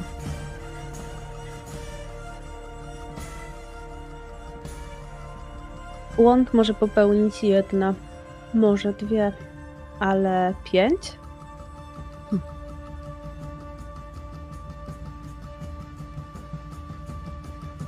Obawiam się, że mój mąż może nie być aż taki wspaniały, jak nam się wydawało.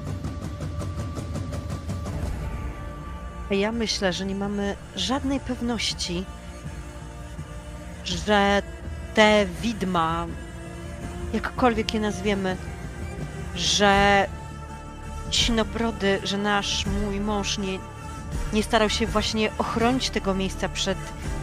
One wyglądały na wiedźmy, one wyglądały na kogoś, kto chciał go omotać, kto chciał przejąć może władzę nad tym miejscem, a on być może chciał je ochronić.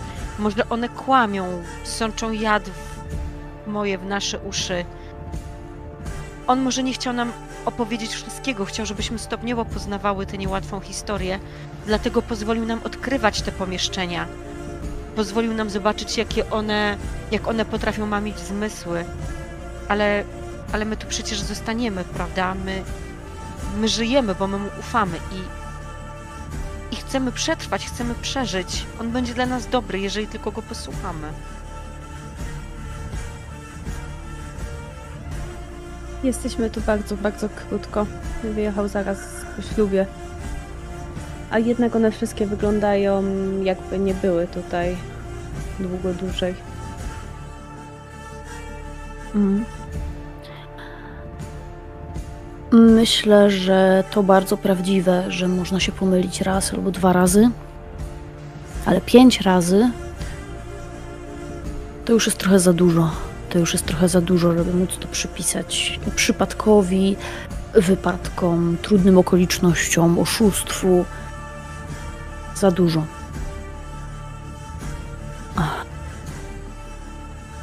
Więc ja myślę, że opuszczając ten pokój, będę go opuszczać tą myślą, że nie wiem, czy jestem w stanie pozostać wierna. To będzie dowód zdrady, to co wyniosę z tego pokoju. Um, I myślę, że fizycznie rzecz biorąc, to będzie jakiś kawałek mojego ubrania. To będzie taki kawałek ubrania, który został ze mnie zerwany w momencie, kiedy te ręce, te zimne, trupie ręce wciągnęły mnie na stół. Mm, I on z jednej strony będzie splamiony właśnie tymi rękami, będzie na nim widać ślady, jakieś fragmenty skóry. Być może nawet tą, tą ropę, czy jakieś inne substancje, które wskazują na to, że to trup trzymał to w ręku. A z drugiej strony na pewno będzie na tym krew.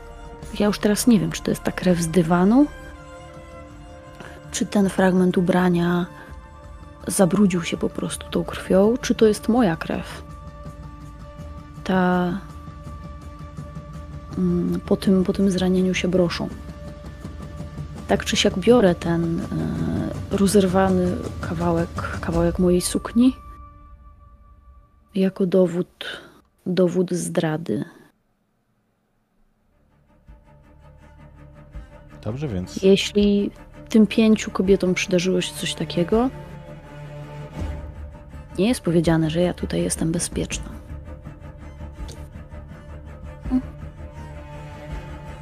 wychodzisz na korytarz i i nagle ta twoja posiadłość staje się znacznie mniej przyjazna, znacznie mniej bezpieczna i masz wrażenie jakby z każdej strony ktoś obserwował i ktoś zagrażał tobie. Ale ale poznawanie tego miejsca trwa. Musimy się śpieszyć. Nim wróci, trzeba być pewnym.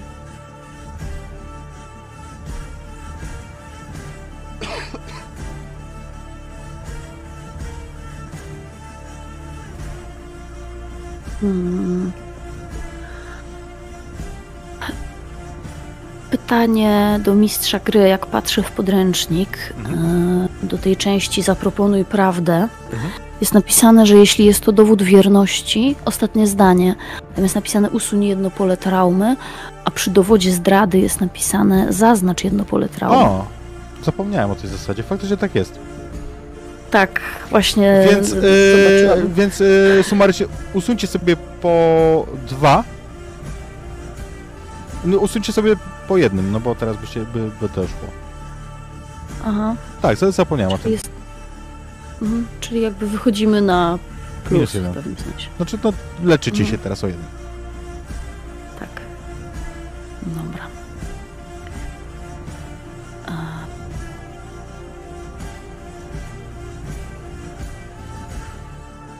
No to co, pozostaje mi iść dalej.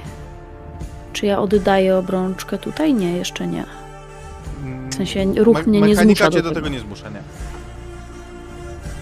Dobra. Eee... Dobra. Ja myślę, że ja bym chciała sama sięgnąć jeszcze po pęk kluczy. Sięgnąć po pęk kluczy i tak jak podpowiadała chyba, chyba matka, musimy dotrzeć do prawdy, musimy Musimy się dowiedzieć. Nie możemy tego tak zostawić. Jaki jest Mm, klucz, który wyciągniesz?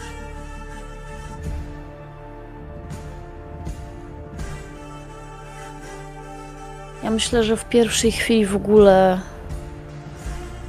nie jestem pewna, że to jest klucz. Tak, że ja sięgam do kieszeni po ten pęk, e, który, e, który w niej miałam i czuję w rękach coś, co się wije i przesuwa. I przez moment chwyta mnie takie poczucie, że coś mi do tej kieszeni wpadło. Że może to jest jakiś, jakiś robak, jakieś paskudne stworzenie, może coś, co mi wpełzło z tego stołu, ale kiedy wyciągam to razem z, ze wszystkimi tymi kluczami, zauważam, że jeden z kluczy zdaje się być elastyczny, zdaje się jakby wić pod moimi palcami. Tak jakby nie mógł się zdecydować, jaki kształt ma przybrać. Tak jakby próbował być kilkoma rzeczami jednocześnie i tak sobie myślę, że to jest trochę tak jak sinobrody trochę tak jak ja. Jak sądzisz, do jakiego pomieszczenia prowadzi taki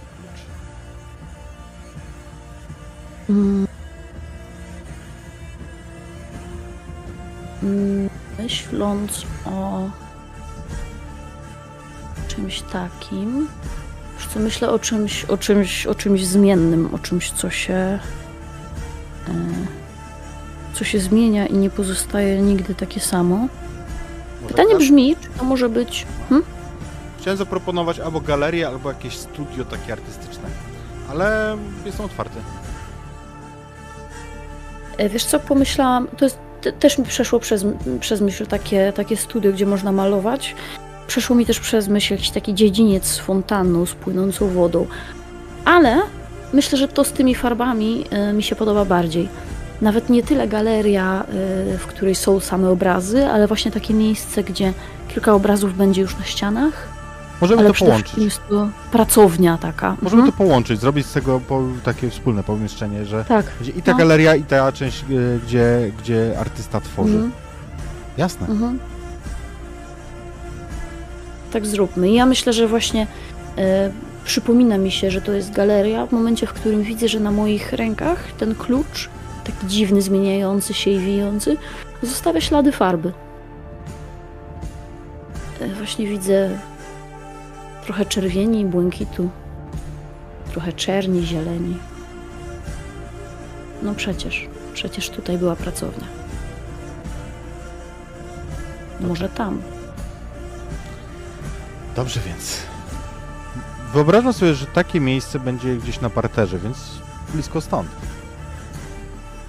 I faktycznie, kiedy docierasz do drzwi, to one są rzeźbione. One są zrobione z metalu o dziwnym zielonkawym kolorze. Ale w tym metalu tłoczone takie rzeźbione są wzory. Kwiatowe, roślinne motywy. Klucz, Mm. klucz faktycznie, kiedy go wkładasz do dziurki, to dopasowuje się do niej, tak jakby, jakby miał swoją wolę.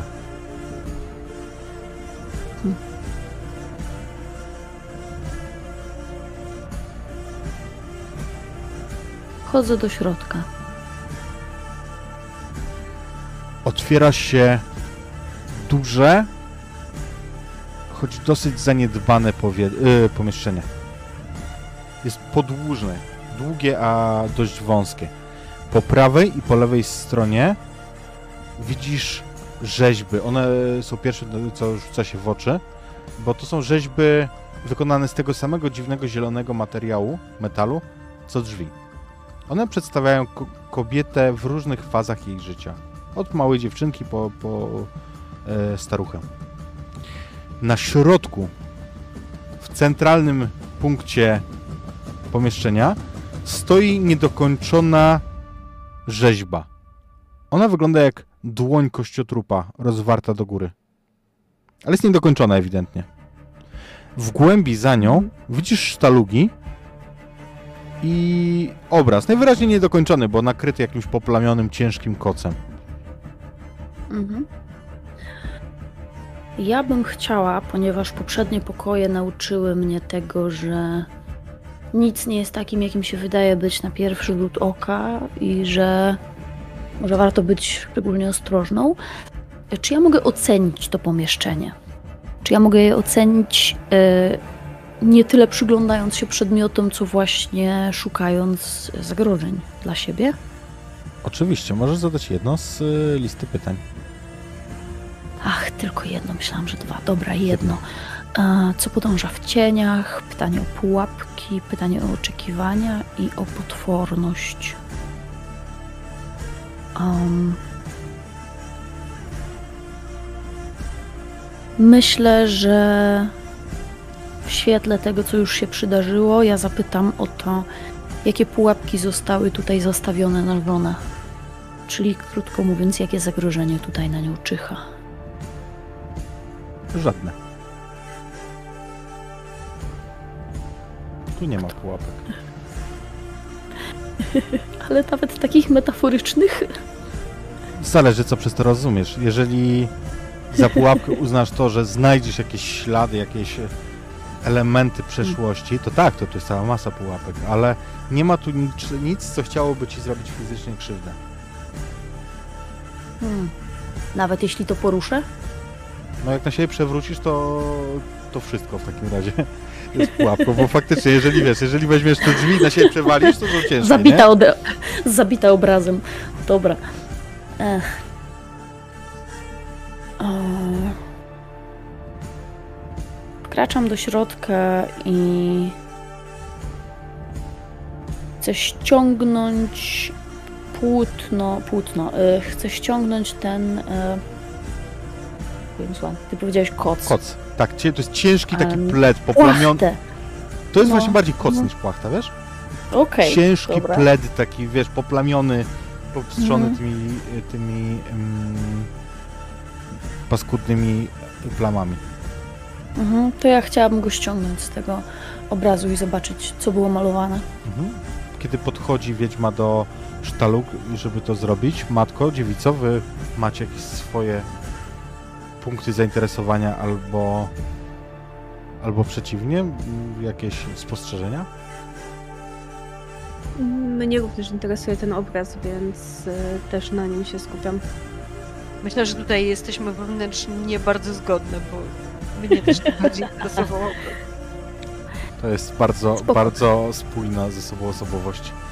Zdecydowanie. Ona też odda obrączkę w takim momencie, żeby znowu nie musieć dealować z potwornością w Dopiero, dopiero jak wróci, dopiero jak wróci.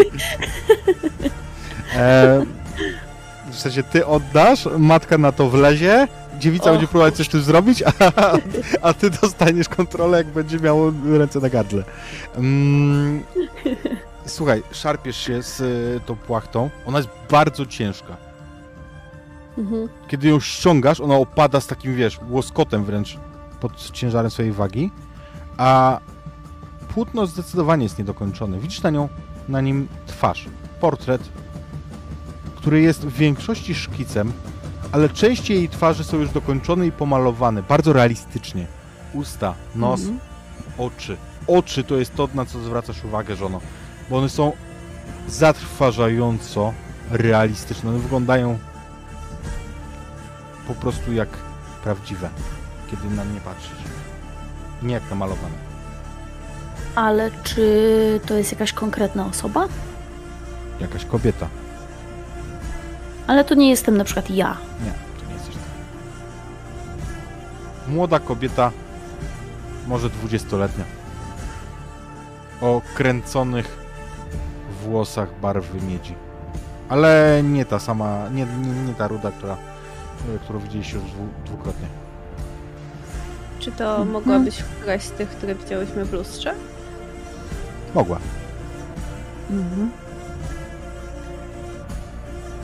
No, wiedźmę kusi jakby, y, żeby zamiast odkrywać tutaj prawdę i poszukiwać wiedzy, to żeby y, w jakiś sposób zepsuć trochę y, zamiary tego pokoju.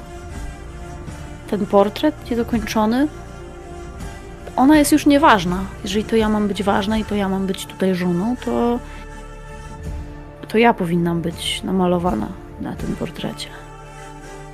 A tylko nie bardzo.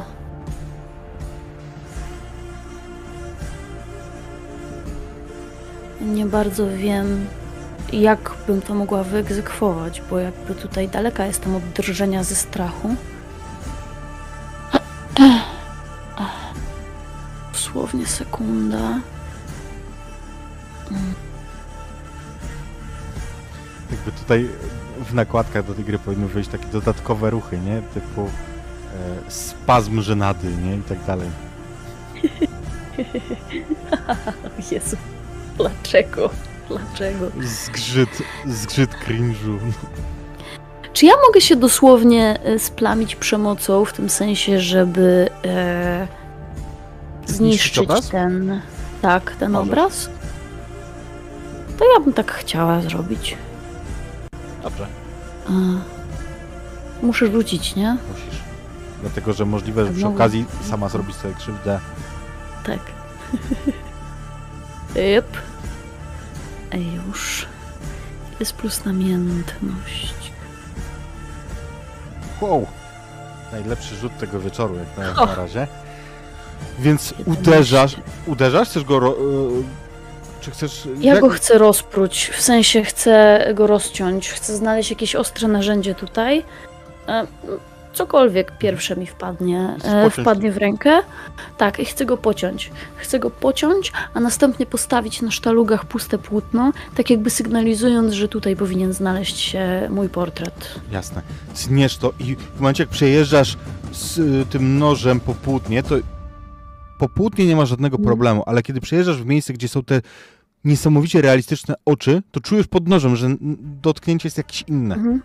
Może to ta farba. I Mm. czujesz, że coś przecięłaś. I to oko, które przecięłaś, zaczyna wypływać po tym płótnie. I widzisz coś jeszcze. Z drugiego oka spływa Mhm. ogromna łza. Ale Mhm. nie to jest dla ciebie ważne w tej chwili. Tylko to, że w tym oku załzawionym odbija się, teraz to widzisz dopiero teraz, że w nim odbija się sylwetka mężczyzny. Nie widzisz, kto to jest dokładnie. Ale mężczyzna Mhm. ewidentnie trzyma jakiś przedmiot. Może to siekiera? Mhm. Nie chcę na to patrzeć. Nie chcę na to patrzeć. Rozumiem, co mi to może próbować powiedzieć, ale tak jakby nie patrząc do końca na nią i na tę łzę i na to odbicie, po prostu tnę, przecinam, przecinam dalej. Niszczysz. Mhm. Żaden problem. Zniszczysz e, sztalugi, zrzucisz je, znaczy sztalugi, e, płótno, zrzucisz je ze sztalug Mhm. i znajdziesz tu jakieś podobrazie, które na pewno tutaj jest. Chciałabym w tym momencie e, przekazać obrączkę. Mam takie poczucie, że wiedźma weszła do tego pomieszczenia pełna jeszcze złości, pełna jakichś podejrzeń, pełna jakichś potrzeb, które w tym momencie tym wybuchem wściekłości zaspokoiła. Właśnie chciałem zapytać, matko i dziewico, jak to się stało, że, że wy nie zareagowałyście na tę niekontrolowaną agresję? Tym tu by obserwować. Nie odebrało głos, bo ja myślałam na początku, że że wiedźma będzie sama chciała coś stworzyć, że może rzeczywiście powstanie nowy obraz i że ten stary musi ustąpić, ale nie miałam pojęcia, że ona po prostu go zniszczy. Natomiast potem doszłam do wniosku, że no to jest płótno, to, to przecież nie jest żywe, prawda? Więc lepiej się wyżyć na czymś martwym niż na czymś żywym. Ona przecież nikogo, my nikogo nie zabiłyśmy, nikogo nie skrzywdziłyśmy, a jeżeli ktoś jest świetnym malarzem, to potrafi tak namalować obraz, żeby, żeby umysł spłatał różne sztuczki, więc dlatego pozwoliłam. Poza tym znam ten aspekt naszej osobowości. Wiem, że wiedźma czasami po prostu potrzebuje tego i prawdę mówiąc chciałabym też tak potrafić, więc trochę pod koniec to patrzyłam tak z, z podziwem nawet, dlatego nic nie powiedziałam. Zresztą Ostatnio, kiedy okazaliśmy zbyt dużo zainteresowania, to przypłaciłyśmy to agresją ze strony istot, które niegdyś tu żyły. Więc może było to rozsądne, żeby zniszczyć ślady tego, co nam zagraża. Nie zmienia to jednak faktu, że należy obserwować i faktycznie w tym oku było coś dziwnego. Jednak kto teraz będzie miał obrączkę? No właśnie, bo y, czy mamy, jakby to powiedzieć, równą ilość tych tur? Czy ja mogę przekazać którejkolwiek osobie chcę? Chyba teraz możesz wybrać. Bo ty Mhm. zaczynałaś na pewno. e, Tak. Okej. Ja myślę, że chyba raz albo dwa razy już przekazywałam matce, więc teraz dla odmiany przekazałabym e, dziewicy i zobaczyłabym, co dziewica na to pomieszczenie powie. Może twoim okiem świeżym i, i czystym znajdzie w tym pomieszczeniu jakieś piękno, którego mogłybyśmy się uczepić. Ja, ja słyszę te, te myśli, te słowa, więc e, w momencie, kiedy, kiedy obrączka trafia do mnie, to ja faktycznie rozglądam się, obejmuję wzrokiem jeszcze raz to, to zniszczone płótno, tak trochę ze smutkiem, ze współczuciem, ale to przecież tylko płótno, jak już mówiłam przed chwilą. E, rozglądam się faktycznie za tym, co tutaj może być pięknego, bo ta biała, to białe płótno, które teraz stoi zamiast tego obrazu, na nim jeszcze nic nie powstało. A może. Może są tu jakieś. Skoro to jest pracownia, no to pewnie są jakieś narzędzia do, do malowania, prawda? Na pewno. Tu ma powstać mój portret, ale ja bym chciała, żeby to było jeszcze bardziej osobiste, więc ja bym chciała dodać coś od siebie. I dlatego rozglądam się tymi narzędziami. Może jakiś piękny kolor, może jakaś mieszanina barw, coś, co zwróci mój, e, moją uwagę. Będę chciała namalować na tym płótnie niewiele, coś w rogu, po prostu mały element. Nie to, że zacząć malować portret, ale, ale zostawić swój ślad. Dobrze. Jaki to będzie kolor i co tam zobaczymy? Ja myślę, że to będzie kolor takiego błękitu przełamany fioletem, takim delikatnym. I to, co zobaczymy, to jest y, usytuowane w rogu fragment nieba,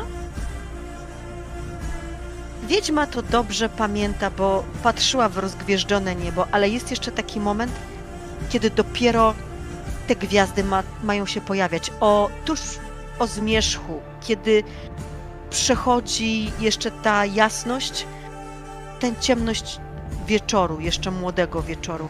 To jest właśnie ta barwa i tuż przy rogu kilka pociągnięć pędzla rozpoczyna ten, to tło, na którym ja chciałabym zobaczyć swój portret. Tego nieba o, o zachodzie. Pięknie. No to nie będziemy rzucać w żaden sposób. To jest po prostu akt tworzenia, akt gdzieś może próby poukładania sobie rzeczy w głowie. Co robisz? Ale ty? też nie chcę, żeby to trwało zbyt długo, bo to miało być tylko takie właśnie zaznaczenie, ale ja się rozglądam dalej po tym pokoju, bo pomieszczenia, które zwiedziłyśmy do tej pory, bardzo szybko i gwałtownie z nich wychodziłyśmy, bo działy się tam rzeczy niepojęte. A tutaj ja mam nadzieję, że znowu znajdę coś, co pokaże, że może jednak nie jest tak źle. Rozglądam się bardzo uważnie jeszcze po tym pomieszczeniu. Na pewno czynnikiem, który zwróci Twoją uwagę, będzie ta nietypowa rzeźba na środku. Niedokończona chyba jeszcze, ale ta dłoń. No bo to jest po prostu nietypowy obiekt. Kto robi rzeźbę dłoni wielkości 2,5 metra? Bardzo wielki. Te rzeźby pod, mm, pod ścianami płótna, na, których, na niektórych widnieje sinobrody, ale na innych jacyś inni ludzie, może jego przodkowie. To w porównaniu do tego wydaje się być bardziej pospolite i, i zwyczajne.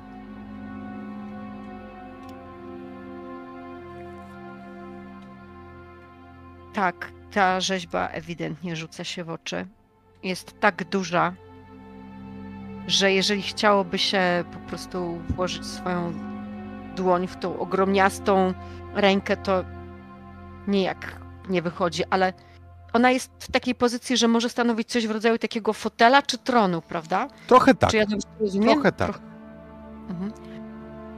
No to ja bym chciała zbadać ten tajemniczy przedmiot w taki sposób, że, że przysiądę właśnie tak jak na krześle czy na tronie, oprę się i, i właśnie spróbuję, spróbuję zadać te pytania, jakie, jakie wspomnienia przywołuje. Mhm. Słuchaj, kiedy siadasz, to ulądujesz boleśnie na tyłku, bo w tym momencie, kiedy opierasz się, to ta rzeźba, ona nie to, że się rozsypuje, ona zmienia się w pył w całości. Nie to, że wiesz, że ty ją załamałaś.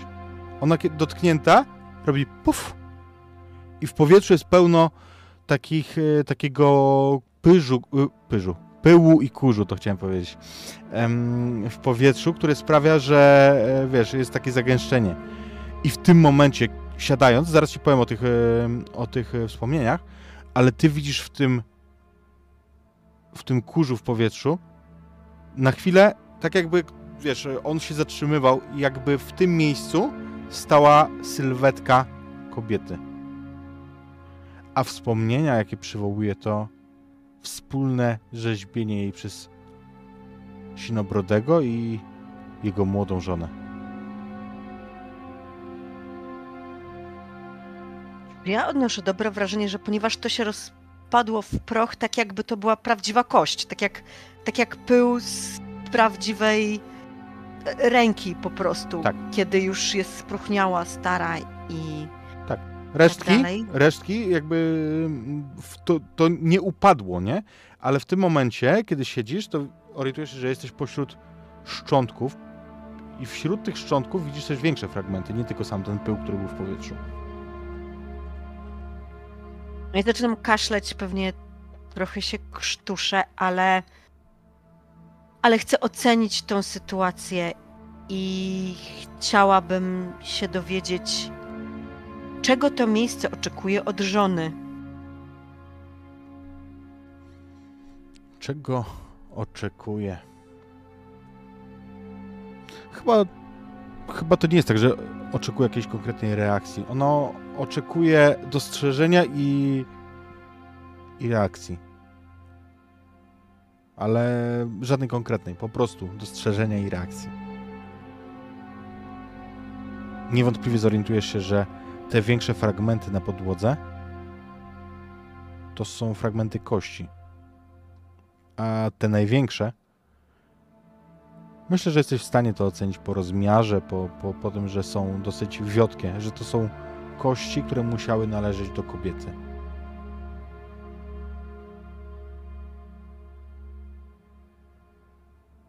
O, ja jeszcze rzucam, rzucam okiem,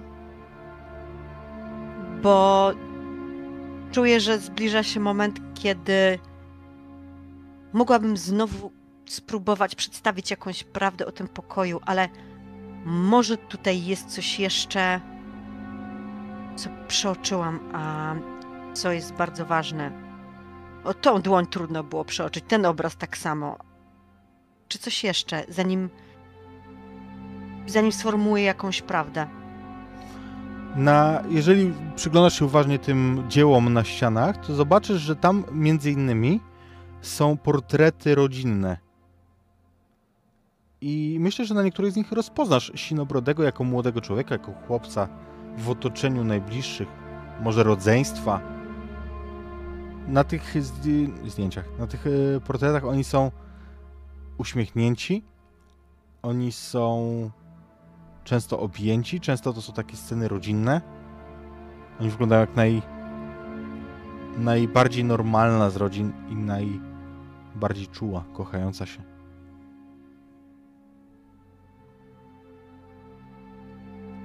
I to jest właśnie to, to piękno, to ciepło, którego szukałam. I na pewno się przyglądam tym fotografiom, y, tym, tak, tym To obrazom. moja wina. Jakby to, już tam, to już zasiałem. I, a ja podjęłam. E, I przyglądam im się, ale ja myślę, że zaczynają krążyć mi takie stwierdzenia w głowie, że no właśnie, to rodzina jest tym, co kształtuje człowieka. To nie jego wina, cokolwiek tu się działo. To, to on musiał zostać przez kogoś na początku nauczony. Ja nawet nie wiem, co do końca on tutaj zrobił. W tym pokoju ten obraz tak jest niepokojący. Mogłabym zabrać jego fragment, tego, który przecież sama zniszczyłam, żeby powstała tutaj moja podobizna, ale po co powstała? Po to, że ja chcę być w tym miejscu i chcę być z nim.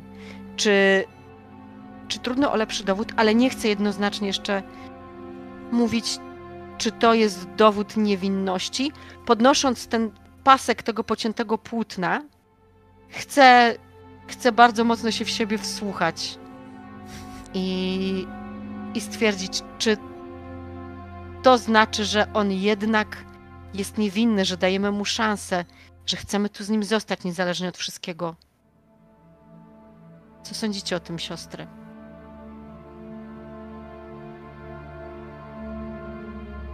Kilka już próbowało, być może próbowało niezbyt silnie.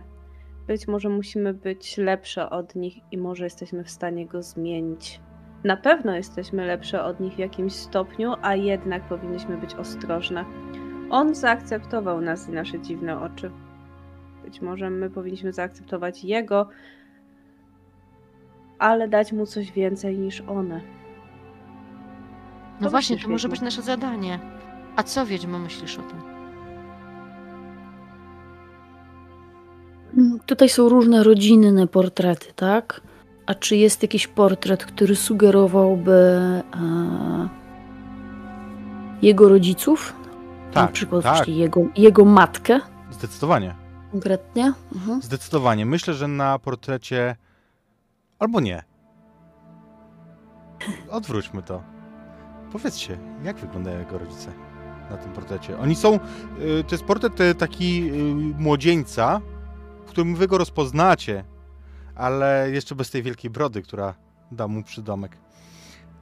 I to jest portret młodzieńca wchodzącego dopiero w dorosłe życie. Za nim stoją jego rodzice, trzymając mu ramiona na, na barkach. Znaczy ręce na, na barkach. dłonie. Ręce na barkach. Dłonie, no. Eee, a może akurat ramiona trzymali, dlaczego to jest było dziwne, nie? To była potworność. Opierali się. Eee, I właśnie, jak, jak oni wyglądają? Jakie mają miny? Czy są dla niego surowi, czy wspierający, może kochający? To w sumie może A- dużo zrobić pod względem tego, że wy zaraz będziecie decydować o ocenie, więc, y, więc dlaczego ja wam mam to mówić? A powiedz mi, on już wtedy, mówisz, że nie miał jeszcze takiej wielkiej brody, ale myślę, że było widać, czy tą brodę, czy włosy, chociaż odrobinę. Czy on już wtedy miał ten kolor? Tak. Nie wiem, jak tutaj na to moje siostry, y, co o tym sądzą, ale ja myślę, że ten kolor on już wtedy mógł mieć na włosach i że to może być też kolor włosów jego matki. Tak, i ja myślę, że to w jakich pozycjach wy, my ich widzimy na, na tych obrazach, to, to sugeruje, że oni mogli być wobec niego surowi, bo co prawda trzymają mu dłonie na ramionach, ale to jest widać po, po napięciu mięśni, bo chyba to było bardzo dobre odwzorowanie, że stoją sztywno wyprostowani, że po prostu tak należy i wręcz słychać jak mówią nie garb się, uśmiechnij się i e, po prostu do przodu. Natomiast ten uśmiech to jest takie wąsko zaciśnięte usta e, w linijkę, jest to taki bardziej wymuszony uśmiech. Może jest tam coś jeszcze, co dostrzegły moje siostry, czego ja nie widzę, co sugeruje więcej takiego ciepła i tego, że oni naprawdę go otaczali taką opieką. Bo tutaj to jest po prostu, jak dla mnie, to ja widzę, że to jest bardziej na pokaz. Ale mogę się mylić.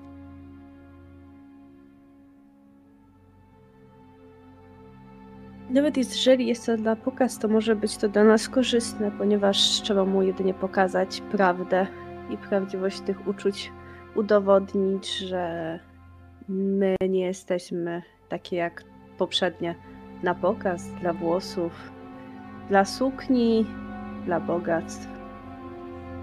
To zupełnie coś innego. A więc widać, że chciałybyśmy mu pokazać, że można inaczej. Tak. Widać, że on jest bardzo podobny do, do matki. E, To, to, to zmarszczenie brwi, te śmiało zarysowane brwi też ma po niej. Ale właśnie widać, że to była bardzo stanowcza i nieustępliwa kobieta, a my możemy pokazać, że zarówno stanowczość, jak i łagodność mogą iść ze sobą w parze. Możemy go wiele nauczyć i dać mu to, czego nie miał tam, będąc młodzieńcem, dzieckiem, to jest nasza rola. Nie powinnyśmy z tego rezygnować. Jeżeli się w tym zgadzamy, to ja jestem skłonna wziąć ten akt naszej gwałtowności to, że ustaliłyśmy tutaj swoje miejsce, że to my tu będziemy rządzić w tym domu. Nie, nie że Sinobrody będzie musiał nam podlegać, ale że będziemy trwać wiernie u jego boku. Ja jestem w stanie wziąć kawałek tego płótna jako dowód wierności. To będzie. My się zgadzamy.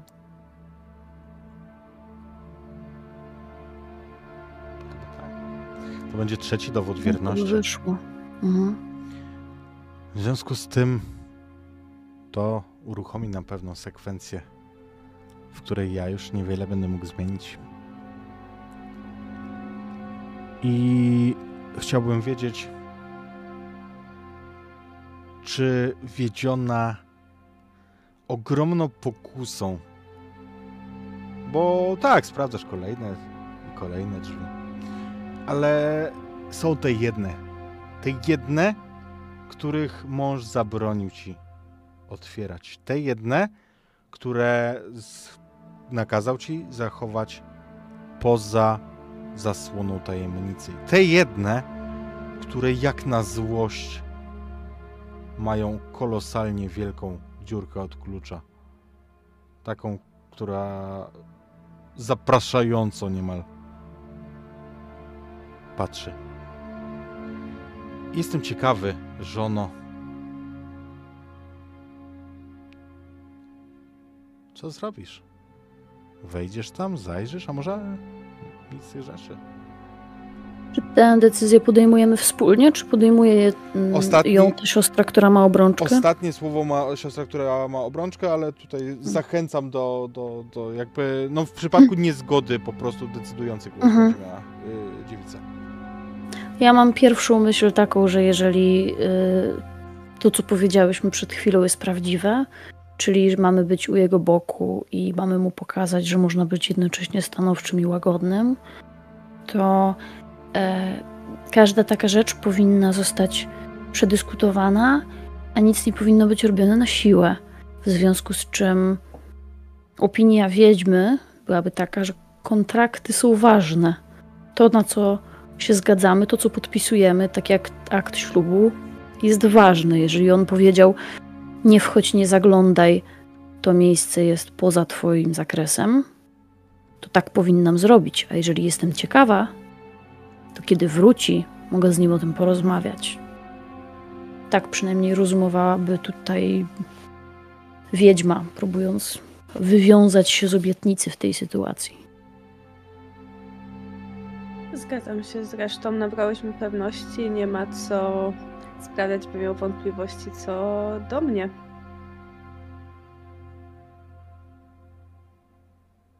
Ja nie Fajnie. powiem nic innego, bo moim zdaniem powinnyśmy być konsekwentne i zostawić w spokoju, nie zaglądać nawet przez dziurkę od klucza, bo w tym momencie nie będziemy miały sobie nic do zarzucenia. Będziemy wierną żoną i możemy porozmawiać, mając argument, że my uszanowałyśmy jego wolę, więc nie zaglądam tam. Nawet przez dziurkę od klucza. To potężne wyzwanie siły woli, ale też potężny dowód. I kiedy Sinobrody wraca do domu, odbiera od ciebie swoje klucze. Ściska cię w ramionach na dowód tego mężowskiego przywitania. Opowiada, jak minęła mu podróż. Pyta, co ty robiłaś i jak ci się podoba wasz dom. Co chcesz zmienić? Co zrobicie tutaj w przyszłości? On jest najszczęśliwszym z ludzi. Kiedy wpatruje się w ciebie, widzisz, widzisz w tej, w tej twarzy szczery afekt. Jakby był zachwycony, a wręcz zdumiony i zadziwiony twoją osobą. Jakby zastał po powrocie jeszcze wspanialszego kogoś niż, niż zostawił. I jestem ciekawy. Tutaj gra na taką konfigurację zdarzeń nie podaje swoich pytań, więc ja mogę zadać swoje. Trochę, trochę zhakowałyście tam. E, w sensie ona nie przewiduje możliwości, gdzie, gdzie żona nie zajrzy nawet przez dziur- dziurkę od klucza, jeżeli jest wierna. Em, więc ja zapytam, czy wy kiedykolwiek... Wróć.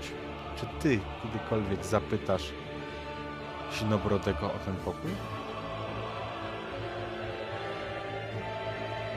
Tak, oczywiście. Będę chciała zapytać, ale właśnie w takim kontekście, kiedy pytał się, jak mi minął dzień i co ja zwiedzałam, jak mi się podobało, na pewno powiedziałam, że to miejsce jest pełne duchów przeszłości, stosując taką metaforę i, i mam nadzieję, że wspólnie zbudujemy tutaj coś nowego.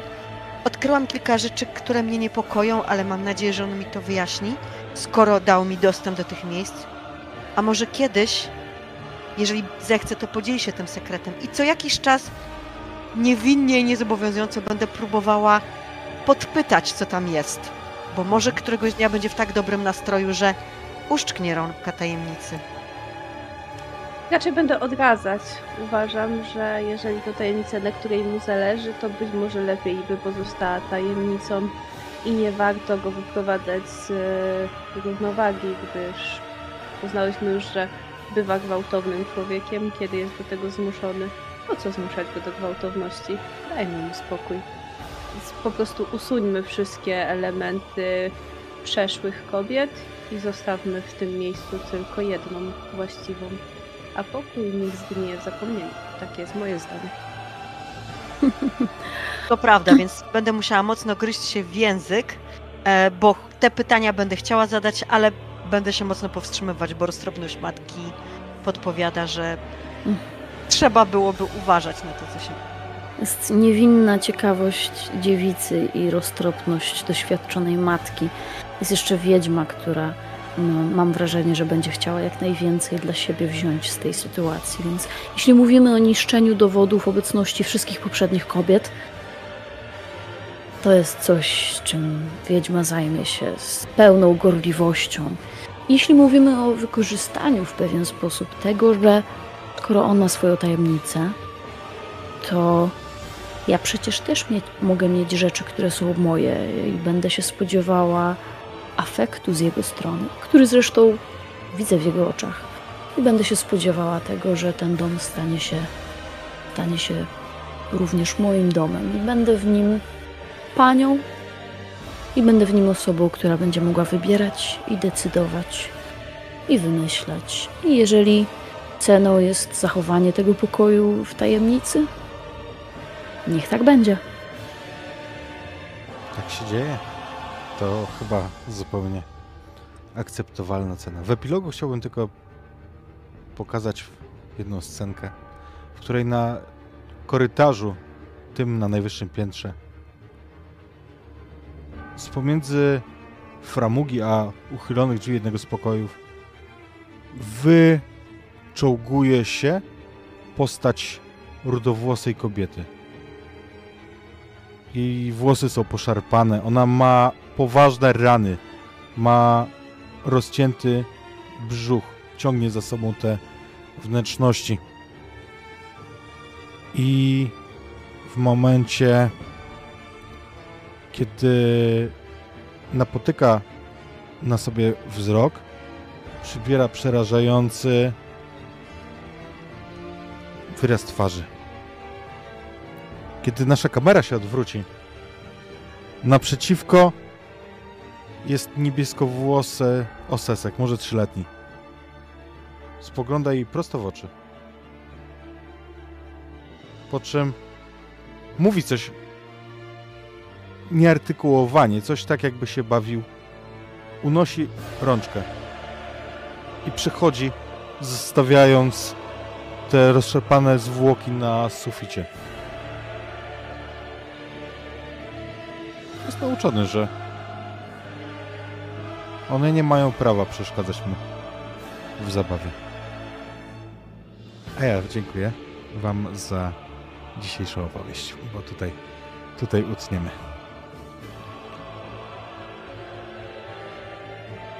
No, powiem Wam, cieka ciekawa, ciekawe urozmaicenie. Kupiłem tą grę bardzo dawno temu, a mm, tak sobie leżała i patrzyła, bo ładnie wygląda. I Mm. wreszcie. Jest bardzo ładna. Jest. No, Tak jest pięknie wydana, to prawda. e, no właśnie, ale jak, jak wy się bawiłyście? Dobrze. Ciekawa kombinacja. Z jednej strony tak racjonalna część mnie jest usatysfakcjonowana, bo znaleźliśmy sposób na przeżycie. Prawdopodobnie. Em,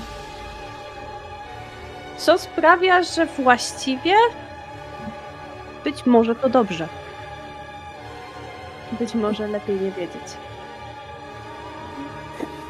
Ja powiem tak, że bawiłam się przednio i pierwszy raz miałam, bo trochę chciałam zostawić przypadkowi to, że właśnie e, z, chciałam zobaczyć, jakie dziewczyny powybierają sobie archetypy, żeby coś uszczknąć z tego, co zostanie, bo ch- akurat kilka razy w ostatnim czasie grałam w Bluebeard's Bride i tak śmiesznie wyszło, że pierwszy raz zagrałam tym archetypem, bo jeszcze nim nie grałam, e, a drugi, że pierwszy raz skończyło się właśnie tak, że to były dowody wierności i w ogóle Mm. nie zostało zajrzane do tego pokoju. I to było bardzo ciekawe, bo było, to bardzo kontrastowe do tego, co to było wcześniej i bardzo czegoś takiego potrzebowałam. No bo e, jakby gra sama w sobie, ona przewiduje następu następujące kombinacje, bo ona ma tą końcówkę skryptowaną, w sensie podaje mistrzowi gry gotowe pytania, które ma zadać, nie? I na takie kombinacje. Żona jest wierna i wchodzi do pokoju. Żona jest wierna i zagląda przez dziurkę od klucza. Żona zdradza i przedstawia swoje dowody przeciwko mężowi w mieście, żeby po prostu wydać go organom ścigania. Żona zdradza, w sensie jest przekonana o winie męża i znika, ucieka, chce zacząć swoje życie od początku. No i są jeszcze dwie opcje, kiedy ona zostaje strzaskana, kiedy, kiedy nie jest w stanie przetrwać tego, tego czasu, zanim on wróci, więc albo staje, znaczy zawsze staje się potwornością tego domu, tylko może w różny sposób do tego podejść, nie? I no, i znalazłyście to rozwiązanie, którego, którego twórca nie przewidział. Znaczy, Bardzo że ciekawe. wygrałyśmy. Wygrałyśmy w tego RPG. Dokładnie, Eee, bo Każda to odpowiedź jest zła. Tak, tutaj nie ma dobrego, e, bo rozumiem, jeszcze się upewnię, bo to było ciekawe. Ten osesek to było nasze dziecko, czy to, tak, był, tak sobie to było nasze dziecko? Mhm, To tylko tak No. Tak sobie pomyślałem, że byłoby fajne, jakby on spojrzenie. panował nad tym domem. Jakby działał trochę tak jak e, Mhm. bestia z e, Pięknej Bestii. na zasadzie, To żeby dom się go słuchał, nie? To było mega, właśnie No, to było dobrze. coś, czego potrzebował ten dom. To znaczy, że Em. żyłyśmy przynajmniej 4 lata. Tak, dokładnie. Chciałam powiedzieć, że to była moja któraś kolejna, druga chyba gra w tą, e, w ten system i też za pierwszym razem zakończenie było tragiczne i te tragiczne zakończenia mają to do siebie, że one też są bardzo emocjonalne, ale to nasze było super. Aczkolwiek to w ogóle rodzi w głowie dużo pytań, no bo jak sobie tak spojrzymy na te wszystkie wytłumaczenia i tak dalej, i tak dalej, to zobaczcie, jak dużo człowiek jest w stanie sobie wytłumaczyć w głowie, nie? Ja rozumiem, że z gra i że to było jakieś takie tłumaczenie na swoje własne potrzeby i tak dalej, i tak dalej, ale gdzieś tam się pojawia taka iskierka na zasadzie, ile rzeczy potrafimy sobie na logikę e, przełożyć i Ja nie wiem, to jest też trochę takie Zasadne. myślenie gracza, że wiecie, tutaj jakby jest oczywiste, że pójście po niby najmniejszej linii oporu to jest to, że no come on, koleś jest win, winny po prostu jak tylko to sobie można No. wyobrazić, więc zbieramy dowody, uciekamy stamtąd, dziękuję, cześć. Ale właśnie nie o to chodzi i fajnie, że wyszło zupełnie inaczej, bo to jest przełamanie tej No. znanej historii, tej znanej baśni w taki Tak. sposób niesztampowy i to mi się bardzo podobało. I podgrywanie właśnie archetypów, czyli tego, jak archetypów, aspektów, jak ten dany aspekt będzie myśleć, co dla tego aspektu będzie najważniejsze i tak dalej, i tak dalej. Jakby okazało się, że dla nas najważniejsze jest, żeby przeżyć. I byłyśmy zadziwiająco zgodne, byłyśmy zadziwiająco zgodne, bo po prostu też to jest Tak. pierwsza sesja w, w ten system, gdzie nie było tak, że tam te monologi wewnętrzne to po prostu było kłócenie się co pięć minut. We, No. Weź to zostaw, uciekaj stąd w ogóle. Nie rób to tego też jest i tak dalej. Ciekawe, bo chyba, Nojka, ty chyba grałaś pierwszy raz w to. Ja grałam Mhm. drugi, a Chochlik z kolei grała już enty, nie? Więc Znaczy nie, każda z nas no, e, czwarty z tak dosłownie, więc no, innym poziomem doświadczenia, nie? Fajnie, bardzo fajnie. Tak, ja generalnie przyznam się, że nawet nie przeczytałam podręcznika. Znaczy ja go przeczytałam kiedyś, ja go nie pamiętałam ile tam z tego, z tego było teraz, poza archetypami, które czytałam jak e, przygotowywałam się do sesji. E, więc e, nie znałam zasad tych gry, że są tylko dwa wyjścia, więc było takie czucie się w kogoś, kto racjonalnie chciałby przeżyć. To jest dom, w którym chodzi się na paluszkach, ale niektórzy żyją tak całe życie, prawda? Przeżywają. dokładnie tak, dokładnie tak. Najgorzej. Najgorzej albo najlepiej, nie? Jeżeli ułożysz sobie życie po, pod to, to Mm. są zasady gry, której y, jako kobieta w domu pewnie jest w stanie wygrać w takim, y, w takim środowisku, gdzie jednak mąż ma zawsze rację. Zapewne. Hmm. Jak Czaty. ma to mu dowodzi. Czaty, drogie czaty. Temat jest tego typu, że miała być jeszcze jutro sesja w Shinobi, a w piątek miała być e, premiera tej, którą graliśmy teraz. Zmieniło się, bo nam się Ajnaczek pochorował, w związku z czym tej jutrzejszej sesji nie będzie i jutro nie będzie żadnej na kanale. Natomiast w piątek, zamiast premiery Bluebird's Bride, która no, już się nie odbędzie w piątek, bo się odbyła dzisiaj, wrzucimy Wam na piątek em, premierę sesji w Omertę, którą nagraliśmy z e, Piwnicem, Nurglingiem i kanapowym Fantastą w poniedziałek. Bardzo fajna sesja wyszła, więc e, na pewno Wam się spodoba.